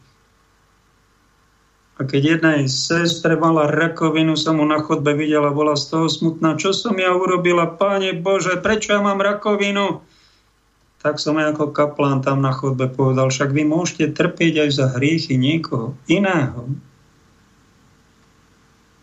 Tak sa zamyslela na tým.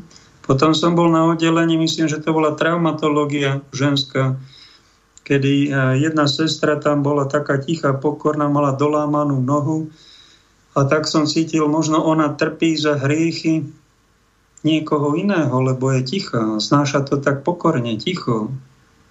A potom druhá, na druhej izbe, tam mala dolamanú ruku a keď som s ňou chodil eh, na sveté príjmanie a chvíli sme komunikovali, tak sa len stiažovala, to je hrozné, to je strašné, to je príšerné. Že však e, snažte sa to troška s vierou prežívať, nestiažujte sa, a to je hrozné, a to je strašné, a to je príšerné. Ako keby len tú pesničku stále, to je hrozné, strašné, príšerné, Bože môj, hrozné, strašné, príšerné, Bože môj. Len toto. A keď som mu snažil napomenúť, že teda sú tu aj iní, čo trpia a že aj pán Ježiš trpel a musíme trpieť troška aj za iní, tak začala, a to je hrozné, strašné, príšerné, Bože môj, hrozné, strašné, príšerné, Bože môj. Tak som videl, že tie moje rady ju neposúvajú, niekde len zvyšuje to svoje jajkanie, nechcela si dať povedať, no sú aj takí. Tak som to tak nejak pochopil, že aj tí pacienti sú takí, čo trpia za hriechy iných, tí si nesú státočne svoj kríž, s Kristom trpia, si zaplačú a obetujú a nestiažujú sa. A títo strašní chronickí stiažovatelia, obviňovatelia stále na niekoho nadávajú, raz na lekárov, potom a na premiéra, potom na farárov a na pápežom skončia. To sú väčšinou tí, ktorí trpia za hriechy svoje a prezrádzajú to tou nespokojnosťou, nadávaním, obviňovaním. Takých občas, ak sú niekedy prístupní, skúsme sa s nimi skamarátiť a troška ich poučiť. Mal by niekto poučiť aj našich SBS-károv, policajtov, vojakov, dôstojníkov, že je tu taká divná doba, prichádzajú, prísňujú sa opatrenia.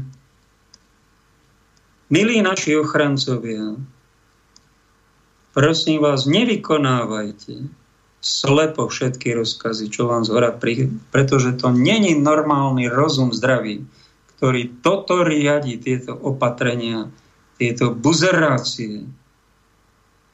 Kúste tak po dobrom, aj prihovoriť sa k pánu policajtovi, čo vás ide. Pokutovať. Či je toto to najdôležitejšie nejaké. A oni sú mnohokrát dobrí ľudia a tiež im je to trapné stále napomínať niekoho, že prečo máš rúško a prečo to nemáš, prečo tam nemáš, prečo nedodržuješ zákon. Oni sú tiež otrávení a mnohokrát trpia tým, čo musia dostať z hora. Bodaj by si zobrali tú vetu, ktorú povedal prvý pápež svätý Peter, Boha treba počúvať viac ako ľudí a mali by sme naučiť tých našich vojakov neposlúchať nemravné rozkazy. Hriešné rozkazy, ktoré ubližujú našim deťom.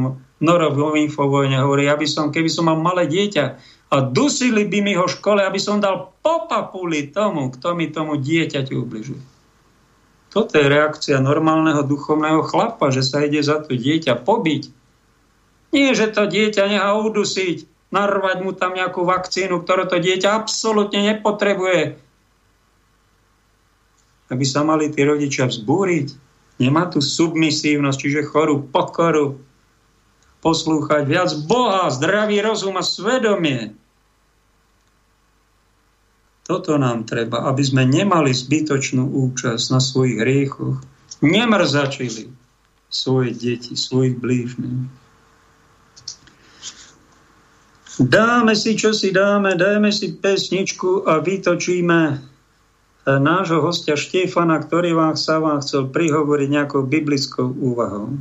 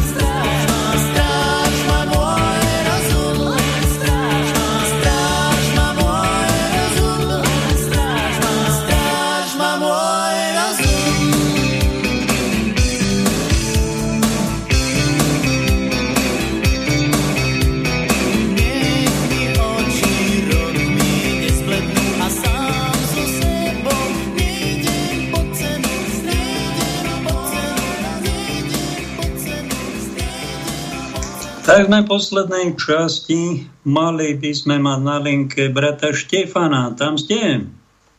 Áno, pozdravujem pekne poslucháčov Rádia Slobodný vysielač. Čo ste nám ukuchtil z duchovného života?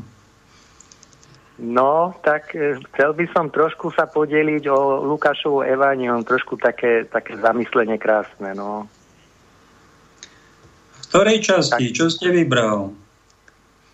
No, vybral som, viete čo, tak len všeobecne by som trošku tak povedal, takú charakteristiku skôr, takúto, aké je krásne to evanelium, čím je také, čomu sa zameriava Lukáš a tak trošku o tom. Hlboko ľudské. Marek, Marek to ako keby nejaký vojak písal, pán Ježiš to nariadil, to zakázal, to predpísal a Lukáš je trocha iný, on je taký lekár a viac taký hlbšie ľudský. No nech sa páči, Áno. povedzte. No. Tak e, minulé v príspevku som hovoril o starom zákone, o násilí v Biblii a teraz by som trošku tak chcel povedať niečo z nového zákona. Vybral som to Lukášovo evanelium, lebo e, v ňom je tak vidieť táto milosrdenstvo, ale aj potom také iné tie charakteristiky, ktoré si tak trošku môžeme povedať teraz. E, Svetý Lukáš v liturgickom kalendári má sviatok 18. oktobra. A trošku by som z jeho života tak povedal. Narodil sa v pohánskej rodine v sírskej metropole v Antiochii. Keď prijal vieru, bol sprievodcom apoštola Pavla a podľa jeho kázni napísal Evangelium okolo roku 85 po Kristovi v Antiochii, v Sýrii alebo v Grécku. Ako prvú knihu napísal svoje Evangelium a druhú knihu Skutky apoštolov, ktoré sú venované Teofilovi. Symbolom tretieho evangelistu je bík, keďže v Jeruzalemskom chráme sa ako obety prinášali aj obety bíkov. Lukášovo evangelium začína obetou kniaza Zachariáša a záver evangelia končí v Jeruzalemskom chráme, keď po Ježišovom na nebo vstúpení učeníci sa vrátili do Jeruzalema a Dante nazval evangelistu Lukáša písateľom o Kristovej dobrote, alebo teda nežnosti. Mnohí povedia, že štyri evanelia už poznajú a majú prečítané, ale evanelium je vždy nové, príťažlivé, krásne a môžeme tam nájsť vždy nové posolstvo pre nás. Treba sa zamýšľať, čo mi ten evangelista chce povedať, čím ma chce dnes osloviť. Nezabúdame, nezabúdajme, že je to sám Ježiš, ktorý sa k nám chce prihovoriť. A potrebné je len jedno, mať otvorené srdce a počúvať Ježišovo slovo to evanelium nás akoby tak učí alebo vychováva človeka, aby podľa Kristovho príkladu konal viac dobra a vyhýbal sa zlu. A pekne o tom hovorí aj kniha Deuteronomium, e, kde sa hovorí, že teda uvažuj vo svojom srdci, že ako človek vychováva svojho syna, tak pán, pán tvoj Boh vychovala od teba. E, málo čítame evanelium, niektorí ho ani nechcú čítať, lebo si nájdu mnoho dôvodov, napríklad e, nemám čas. Na všetko ľudia majú čas, len nie na Božie slovo. Ako kresťania máme svojim životom písať evanelium, aby aj ten náš život bol, a teda aj naše skutky, e, boli v súlade s evanelium. A bez Evanília nemôžeme byť ani dobrými kresťanmi a už vôbec nemôžeme rásť vo svetosti. Takže Evanílium veľmi potrebujeme v našom živote čítať. A nestačí ho len čítať, treba aj meditovať, no čo je tiež dôležité aj aplikovať e, pre ten náš duchovný život. To znamená, že to evanílium chcem uvádzať do života a robiť skutky, ktoré robil Ježiš. A my vieme, že Ježiš všade, kde chodil, robil iba dobro odpúšťal, uzdravoval, vyháňal zlých duchov, učil v synagóge, ohlasoval evanelium, modlil sa, utišil burku na mori, vyrozprával krásne podobenstva, ustanovil Eucharistiu, obetoval sa za nás lásky na kríži, naozaj robil iba dobro a ľuďom prinášal pokoj a radosť. Evangelista Lukáš napísal evanelium o Ježišovi, ktorý je milosrdný a odpúšťajúci, a v tomto ho máme nasledovať. Začať žiť život s Božím slovom, evaníliom na každý deň. Každý nový deň začínajme s evaníliom, aby som počul, čo by dnes Ježiš hovorí. A tieto slova môžeme, ak sa nám podarí, aj uskutočniť. Môžeme sa učiť aplikovať evaníliový text na každý deň a takto budeme duchovne rásť a naše priateľstvo s Ježišom sa viac upevní. Svetá Tereska z Lisie hovorí takú, tak kratučko by som povedal, ona hovorí, že pri rozjímaniach sa nadovšetko utiekam evanelium, v ktorom nachádzam všetko potrebné pre svoju ubohú dušičku. Objavujem v ňom stále nové svetla, skrytý a tajomný zmysel. Chápem a zo, zo skúsenosti viem, že Božie kráľovstvo je v nás. Tak toľko krát, krátky citát, čo hovorí Sveta Tereska. Ak sa rozhodnete pravidelne čítať Evangelium, nemusíte čítať celú kapitolu. Stačí prečítať aspoň jeden úryvok a zajtra ďalší úryvok. A takto postupne, radšej menej, ale pravidelne a také čítanie je správne. A čítanie Evanília nech nie je rýchle. Dajme si aspoň 15 minút a vždy začínajme krátkou modlitbou k Duchu Svetému. A keď sme si čítali úryvok, môžeme ho ešte raz prečítať je dobre aj dvakrát prečítať. A potom necháme čas na meditáciu a záver môžeme ukončiť krátkou modlitbou. Môžeme aj vlastnými slovami poďakovať pánovi za jeho slovo. Keď prečítate e, celé Lukášovo evanílium, môžete pokračovať, pokračovať knihou Skutky apoštolov. To už je druhá kniha, ktorú napísal Lukáš.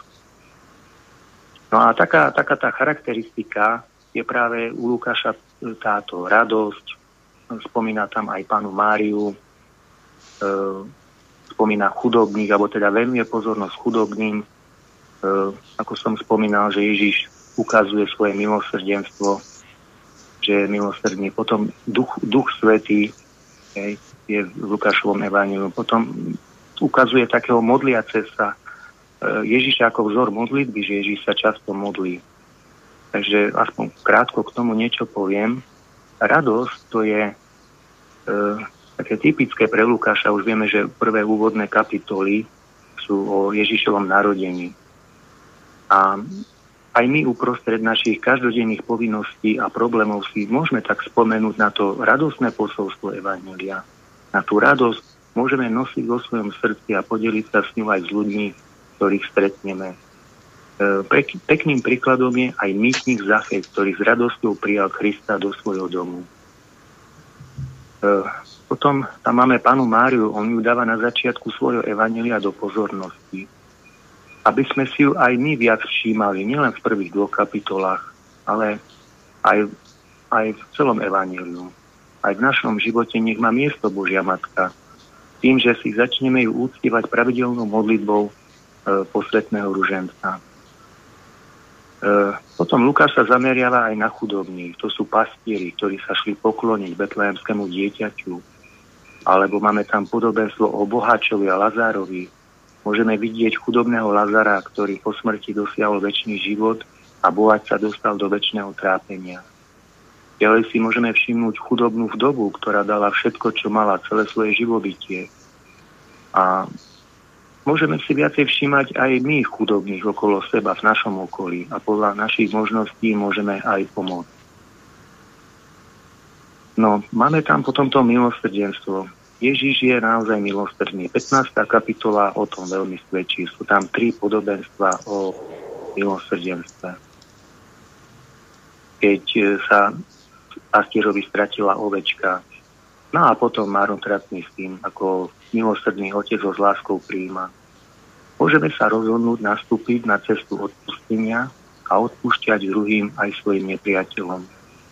A pán hovorí, nesúďte a nebudete súdení, neodsudzujte a nebudete odsúdení. Odpúšťajte a odpustí sa vám. Potom tam máme, veľmi tam dáva do pozornosti Ducha Svetého Evangelista Lukáš.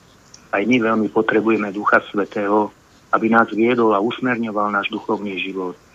Lukáš spomína v skutkoch apoštolov Barnabáša, ktorý bol muž dobrý, plný Ducha Svetého a viery. Otvorme svoje srdce Duchu Svetému a prosme ho, aby vstúpil do nášho srdca. A máme tu vzor modlitby. Ježiš sa veľmi tak častejšie modlieval a evangelista Lukáš to zachytil. Aj v našom duchovnom živote by, nemal chyba, by nemala chybať pravidelná modlitba, aby sme boli tak častejšie v kontakte s Bohom, ktorého celým srdcom milujeme. Môžeme ďakovať za mnohé dobrodenia, ktoré nám Boh preukázal ďakovať za jeho lásku a milosrdenstvo. Ježiš nás naučil krásnu modlitbu Oče náš. Na záver chcem ešte, ak môžem spomenúť, e, tú návštevu pápeža Františka, to bolo veľmi niečo krásne a v mojom srdci to vzbudilo takú veľkú radosť. Aj všetky príhovory som sledoval cez televíziu. E, pápež František je takým veľkým vzorom, lebo prináša radosť, pokoj, pozbudenie, dobre slovo. Aj napísal krásne encykliky, exhortácie, takže to naozaj veľkým vzorom tento pápež a vždy vie tak obohatiť ľudí vo viere.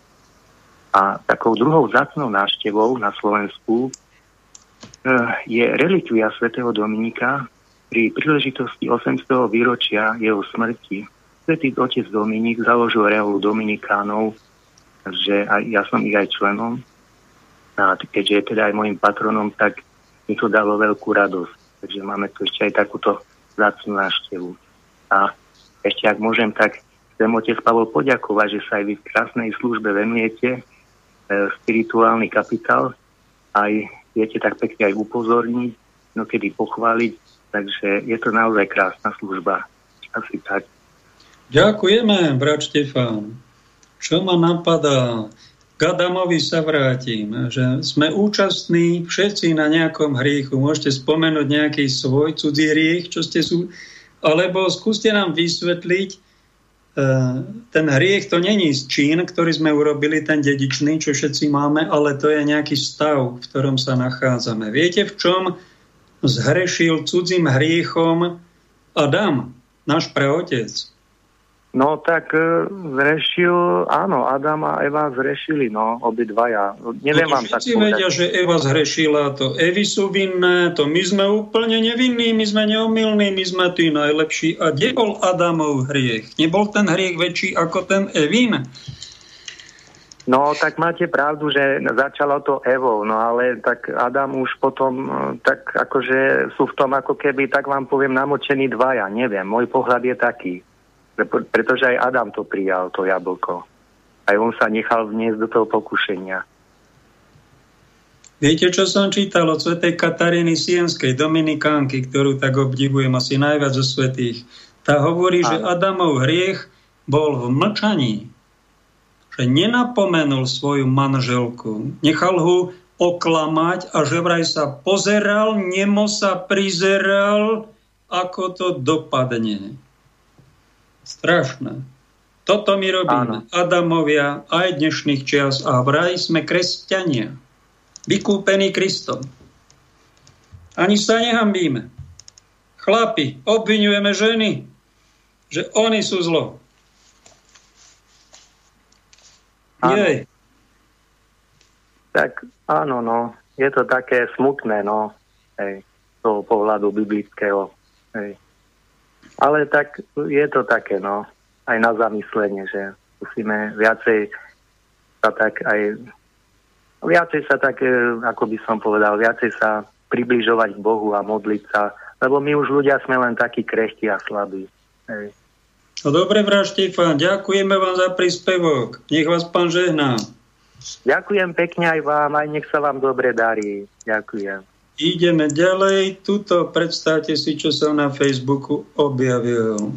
Niečo neuveriteľné, čo tu na Slovensku žijeme. Slovensko v týchto dní v skratke. Do sídla NAKA, Národnej kriminálnej agentúry, ktorej šéf sedí vo väzbe, vtrhla polícia, ktorej prezident sedí vo väzbe, jeden aj druhý, neviem, či už je tretí, na pokyn inšpekcie ministerstva vnútra, ktorej šéf sedí vo väzbe, aby zhabala spis šéfa tajnej služby, ktorý tiež sedí vo väzbe. Od Štefana iného tam tuším, ten šéf tajnej služby je už prepustený. No tak to sme dopadli. To není vojna policajtov, toto, ale to je okážkový. Toto to je centrum galaxie, galaktického bordelu, ktorý sa nám do policie nasťahoval.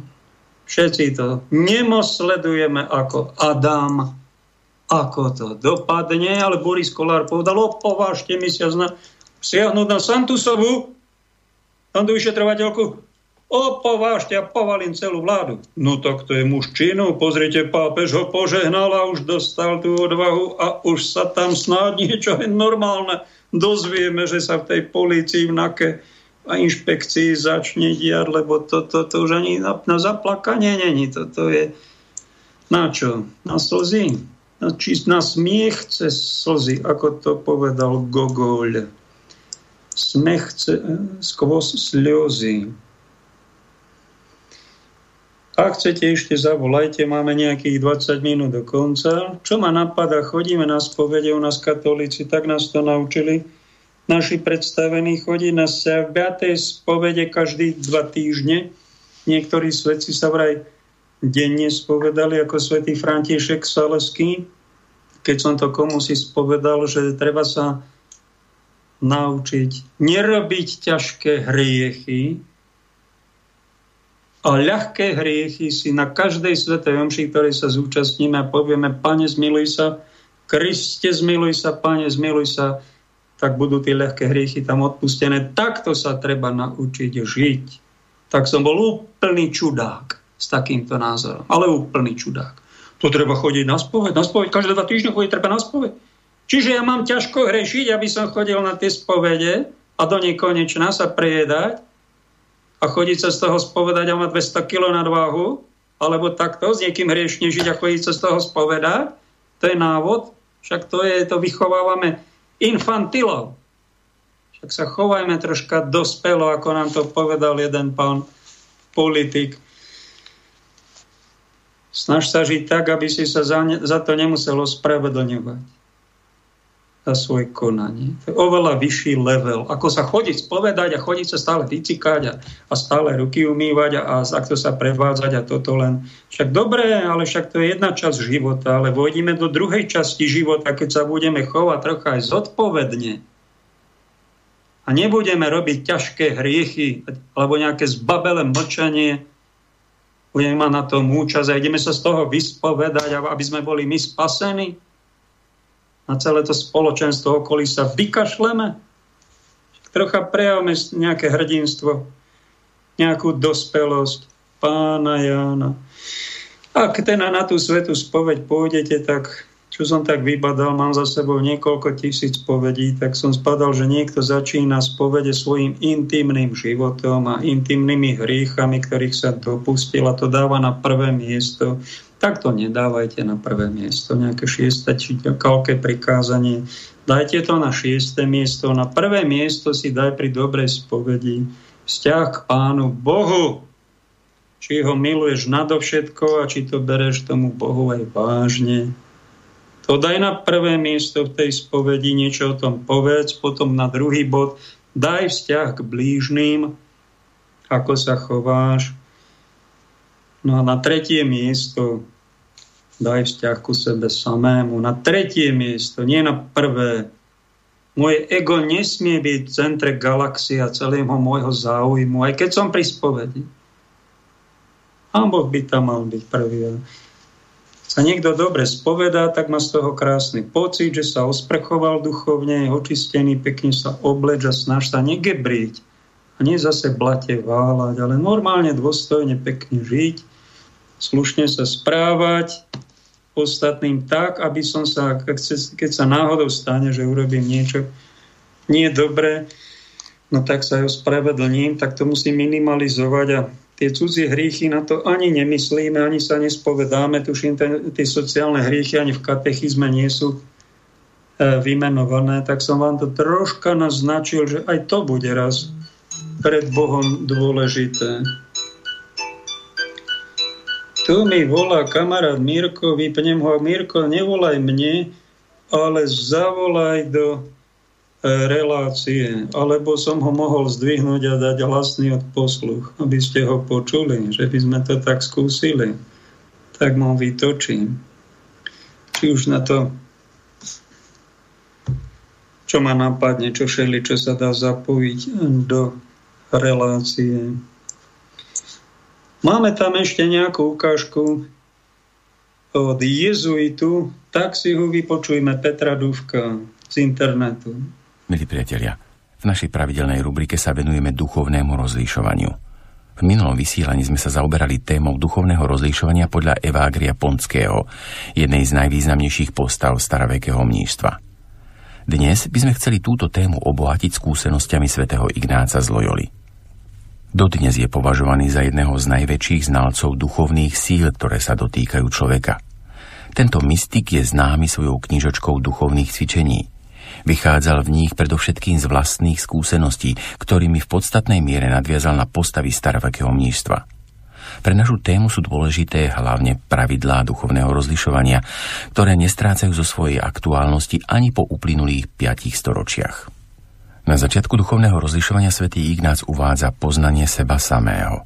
Je to akási schopnosť citlivo vnímať a počúvať naše vnútro – podľa neho by sa mal každý kresťan naučiť zachytávať jemné hnutia svojho srdca a vedieť jasne spoznať, kam ho tieto hnutia pomaly posúvajú. V nemalej miere k poznaniu seba samého prispieva prax spytovania svedomia. Vďaka nemu sa človek postupne naučí vnímať jemné podnety svojho vnútra, rozumieť im a podľa nich sa riadiť. Podnety, ktoré možno zachytiť v našom vnútri, majú podľa svätého Ignáca trojaký pôvod – pochádzajú od Boha, od nepriateľa našej duše alebo od nás samotných. Tu odporúča vnímať pocity, ako sú radosť, pokoj, dôvera, či smútok, strach, neistota, ako také, ktoré môžu mať i duchovný podtón. Môžu pochádzať od Boha alebo od zlého. Ak nezachytávame ani jeden z podnetov nášho vnútra, ťažko môžeme pristúpiť k druhému kroku, ktorým je poznanie, odhalenie ich pôvodu. Ten, kto nadobudne citlivú prax počúvanie vlastného vnútra, zistí, že jeho srdce je akoby stále v pohybe. Na rôzne podnety reaguje rôzne. Keď niečo počujeme alebo vidíme, takmer automaticky môžeme zachytiť potešenie alebo nelúbosť, príťažlivosť alebo odpor, otvorenosť alebo uzavretosť. Práve tieto reakcie nášho srdca sú pre naše konanie rozhodujúce – Svojou inteligenciou človek dokáže obhájiť i vlastné chyby, ale svojim srdcom nie. Srdce človeka našepkáva pravdu o nás samotných, ako i pravdu o našom okolí. Ježišové slova na kríži Oče, odpusť im, lebo nevedia, čo robia, naznačujú práve tento druh nevedomosti. Znamenajú nepočúvať vlastné srdce a nechať ho prehlušiť zlobou hriechu a vášni. Najväčšie zlo je nevedieť o konanom zle, pretože takto človek nie je schopný ani najmenšej nápravy. Na základe poznania môžeme pristúpiť k odstraňovaniu zlých návykov a nadobúdaniu dobrých. Niektorí autori tento proces pripodobňujú umeniu sochára. Ten totiž predtým, ako začne sekať do kameňa, má už predstavu, ako by mala socha vyzerať a odstraňuje to, čo ku konečnému umeleckému dielu nepatrí. Toto je dobrý obraz práce na sebe samom, pre ktorú sa však vyžaduje dobrá znalosť toho, aké sily v našom vnútri pôsobia a kam nás posúvajú. Usmerniť ich je možné však iba vtedy, ak sme schopní jasne poznať, či dané sily pochádzajú od Boha, od diabla alebo od nás samotných. Kľúčové slová pre duchovné rozlišovanie u svätého Ignáca sú dve. Konzolácia a dezolácia. Samotné slovo konzolácia znamená byť s niekým, kto je sám. Ide o útechu, ktorej sa nám dostalo vďaka niekomu, kto je pri nás. V knihe Genesis čítame, ako Boh po každom dni stvorenia konštatoval, že všetko, čo urobil, bolo dobré. A predsa po stvorení Adama konštatuje, nie je dobré byť človeku samému. Urobí mu pomoc, ktorá mu bude podobná.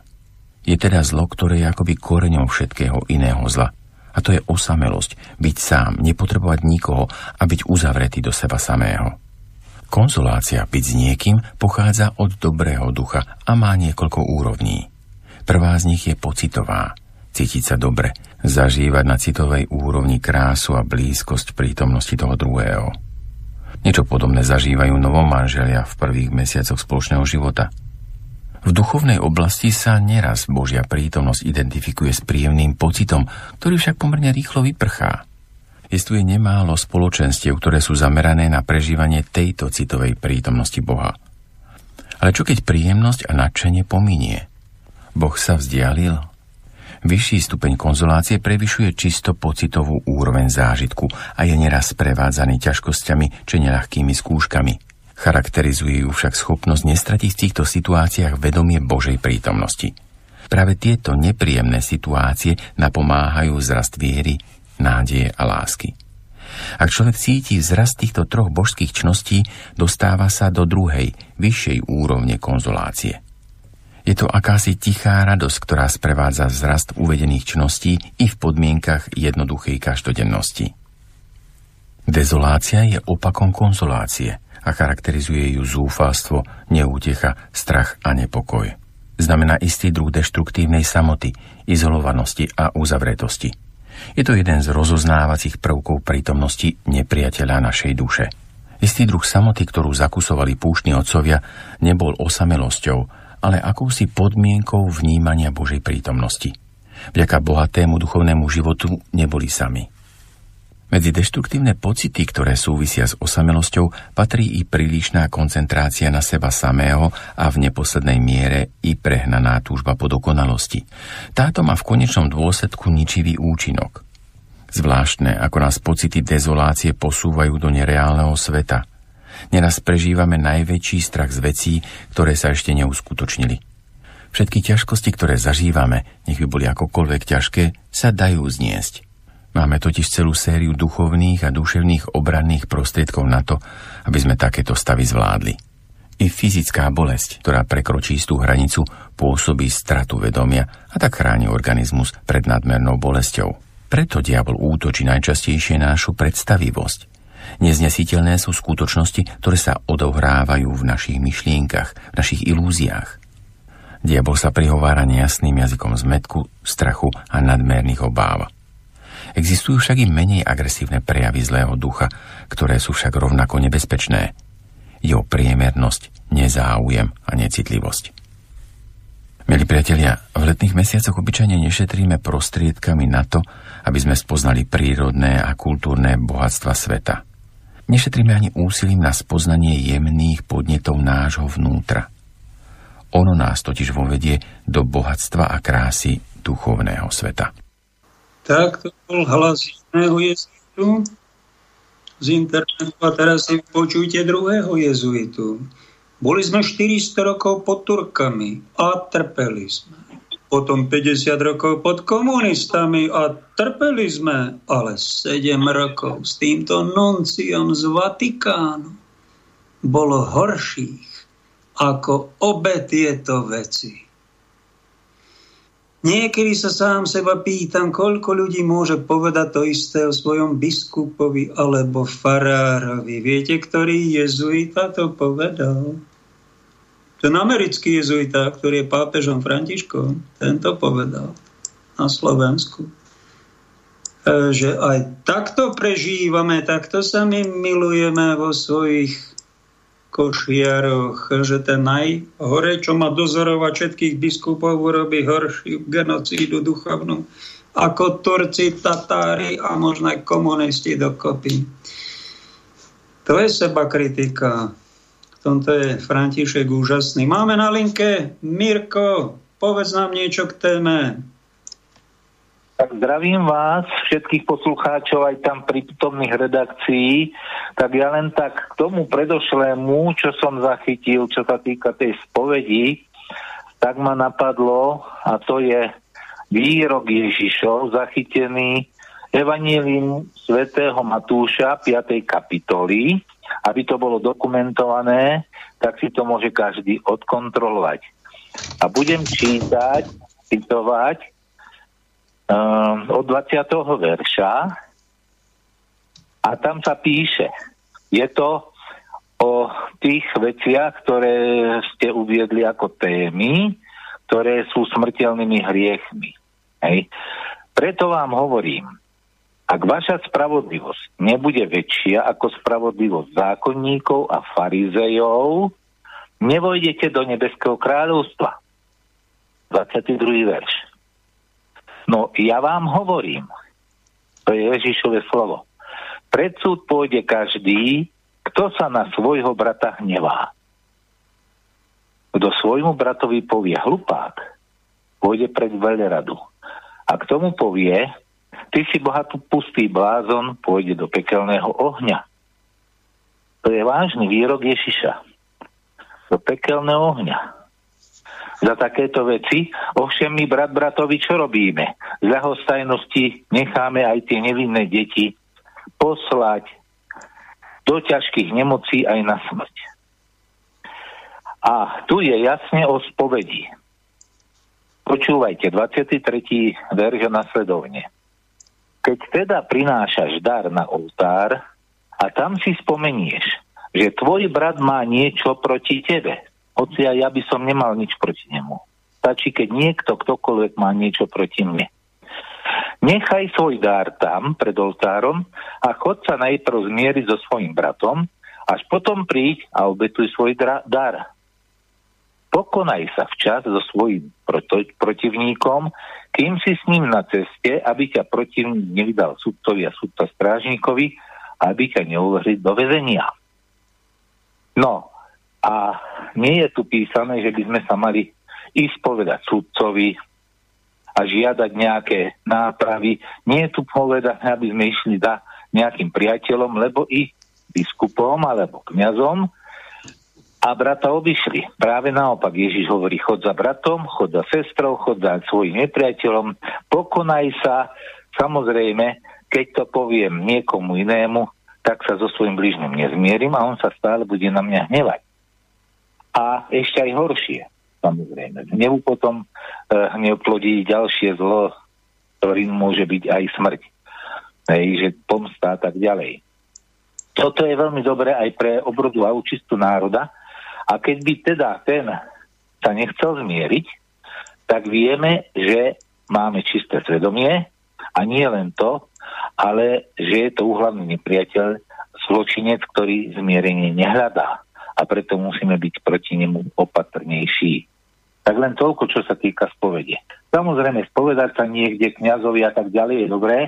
V tom prípade, keď dostaneme nejakú duchovnú podporu, radu, hej, ako máme konať nápravu, ale v každom prípade by sme nemali obísť toho človeka, s ktorým máme nejaký spor alebo nejaké hriechy. Toľko na úvahu. Mirko, ty si aj vedec. Tu pozerám cz24.news a tam sú všelijaké články, aj také znepokojivé, vraj v tých vakcínach sú nejaké sentinely, nejaké sondy na mikro-nano úrovni. Čo si o tom má mysleť? Ty si vedecky podkutý cestovaný. Je to možné, aby bolo v nejakej vakcíne nejaký, nejaká nanotechnológia, ktorá tam bude niečo robiť? Či sú to no. úplné hoaxy? Keď si je, je to, je, to, je to tak. Ja už o tom viem roky ešte pred covidom a teraz som sa nedávno zmienil e, aj pred lekármi alebo tými, ktorí študujú tieto veci. Tak existujú častice, a ktoré sa dostali podľa laboratória aj z Nemecka, e, z hygieny, kde 40 rokov pracovníčka kolektív vedcov pracujú na odberoch krvi a vyhodnocujú vzorky a tieto anomálie, ktoré teraz sú po vakcínach, tam nevideli. E, takisto aj lekári, nie vedci, ale prakticky lekári aj detví zverejnili e, 17 obrázkov z toho, aký tam je vývoj. Stačí, keď sa do tej e, s vakcínou, keď sa dostane kúsok krvi trošičku málo, tak tá krv sa mení na nepoznanie. Jednak sa menia tým, že sa hemoglobín lepí do reťazcov, ale vznikajú tam novotvary. Nejaké akoby také konštrukcie, ale to sú nanočastice, okom neviditeľným, vidieť to pod mikroskopom a má to kovový lesk a nikdy v živote to nevideli. Niečo takéto.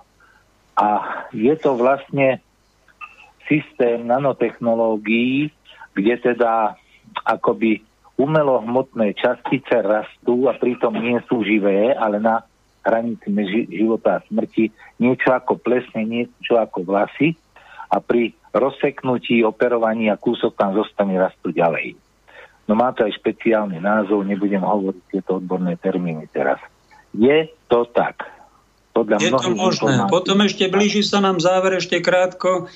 E, zomrel nám náhle René Balá, ktorý aj tu bol taký ano. statočný otec šiestich detí etik a počul som, že ho nejakou zbra... ak cenite ho podporí, tak Združenie slovenskej inteligencie Korene, tam kliknite, odošlite jeho rodine naučať nejakú podporu, zanechal tu 6 detí, vraj ho dali dolu, také fámy idú medzi nejakou laserovou zbraňou. Je toto niečo možné takto odstrániť? Neviem, či v tomto prípade človeka na diálku nejakým laserom? No ako ja poznám teraz nové vojenské výskumy a techniky, tak takéto zbranie existujú. Samozrejme, v určitých prípadoch e, vojaci armáda sú s tým vybavení a vedia tieto zbranie použiť. Takisto ako zložky určité, ktoré sa zaoberajú s takýmito, či už je to podsvetie teroristické alebo vojenské a polovojenské zložky. No tak to budú novodobí mučeníci a ani nikto o tom nevie. Ak je to tak, lebo to sú, to sú len dohady, čo máme. Ďakujem vám za pozornosť, končíme. Mm. Mirko, ďakujem ti. Nech vás pán žehna. Umenie žiť.eu. Počítajte si viac. Pekný deň. Táto relácia vznikla za podpory dobrovoľných príspevkov našich poslucháčov. I ty sa k ním môžeš pridať. Viac informácií nájdeš na www.slobodnyvysielac.sk Ďakujeme.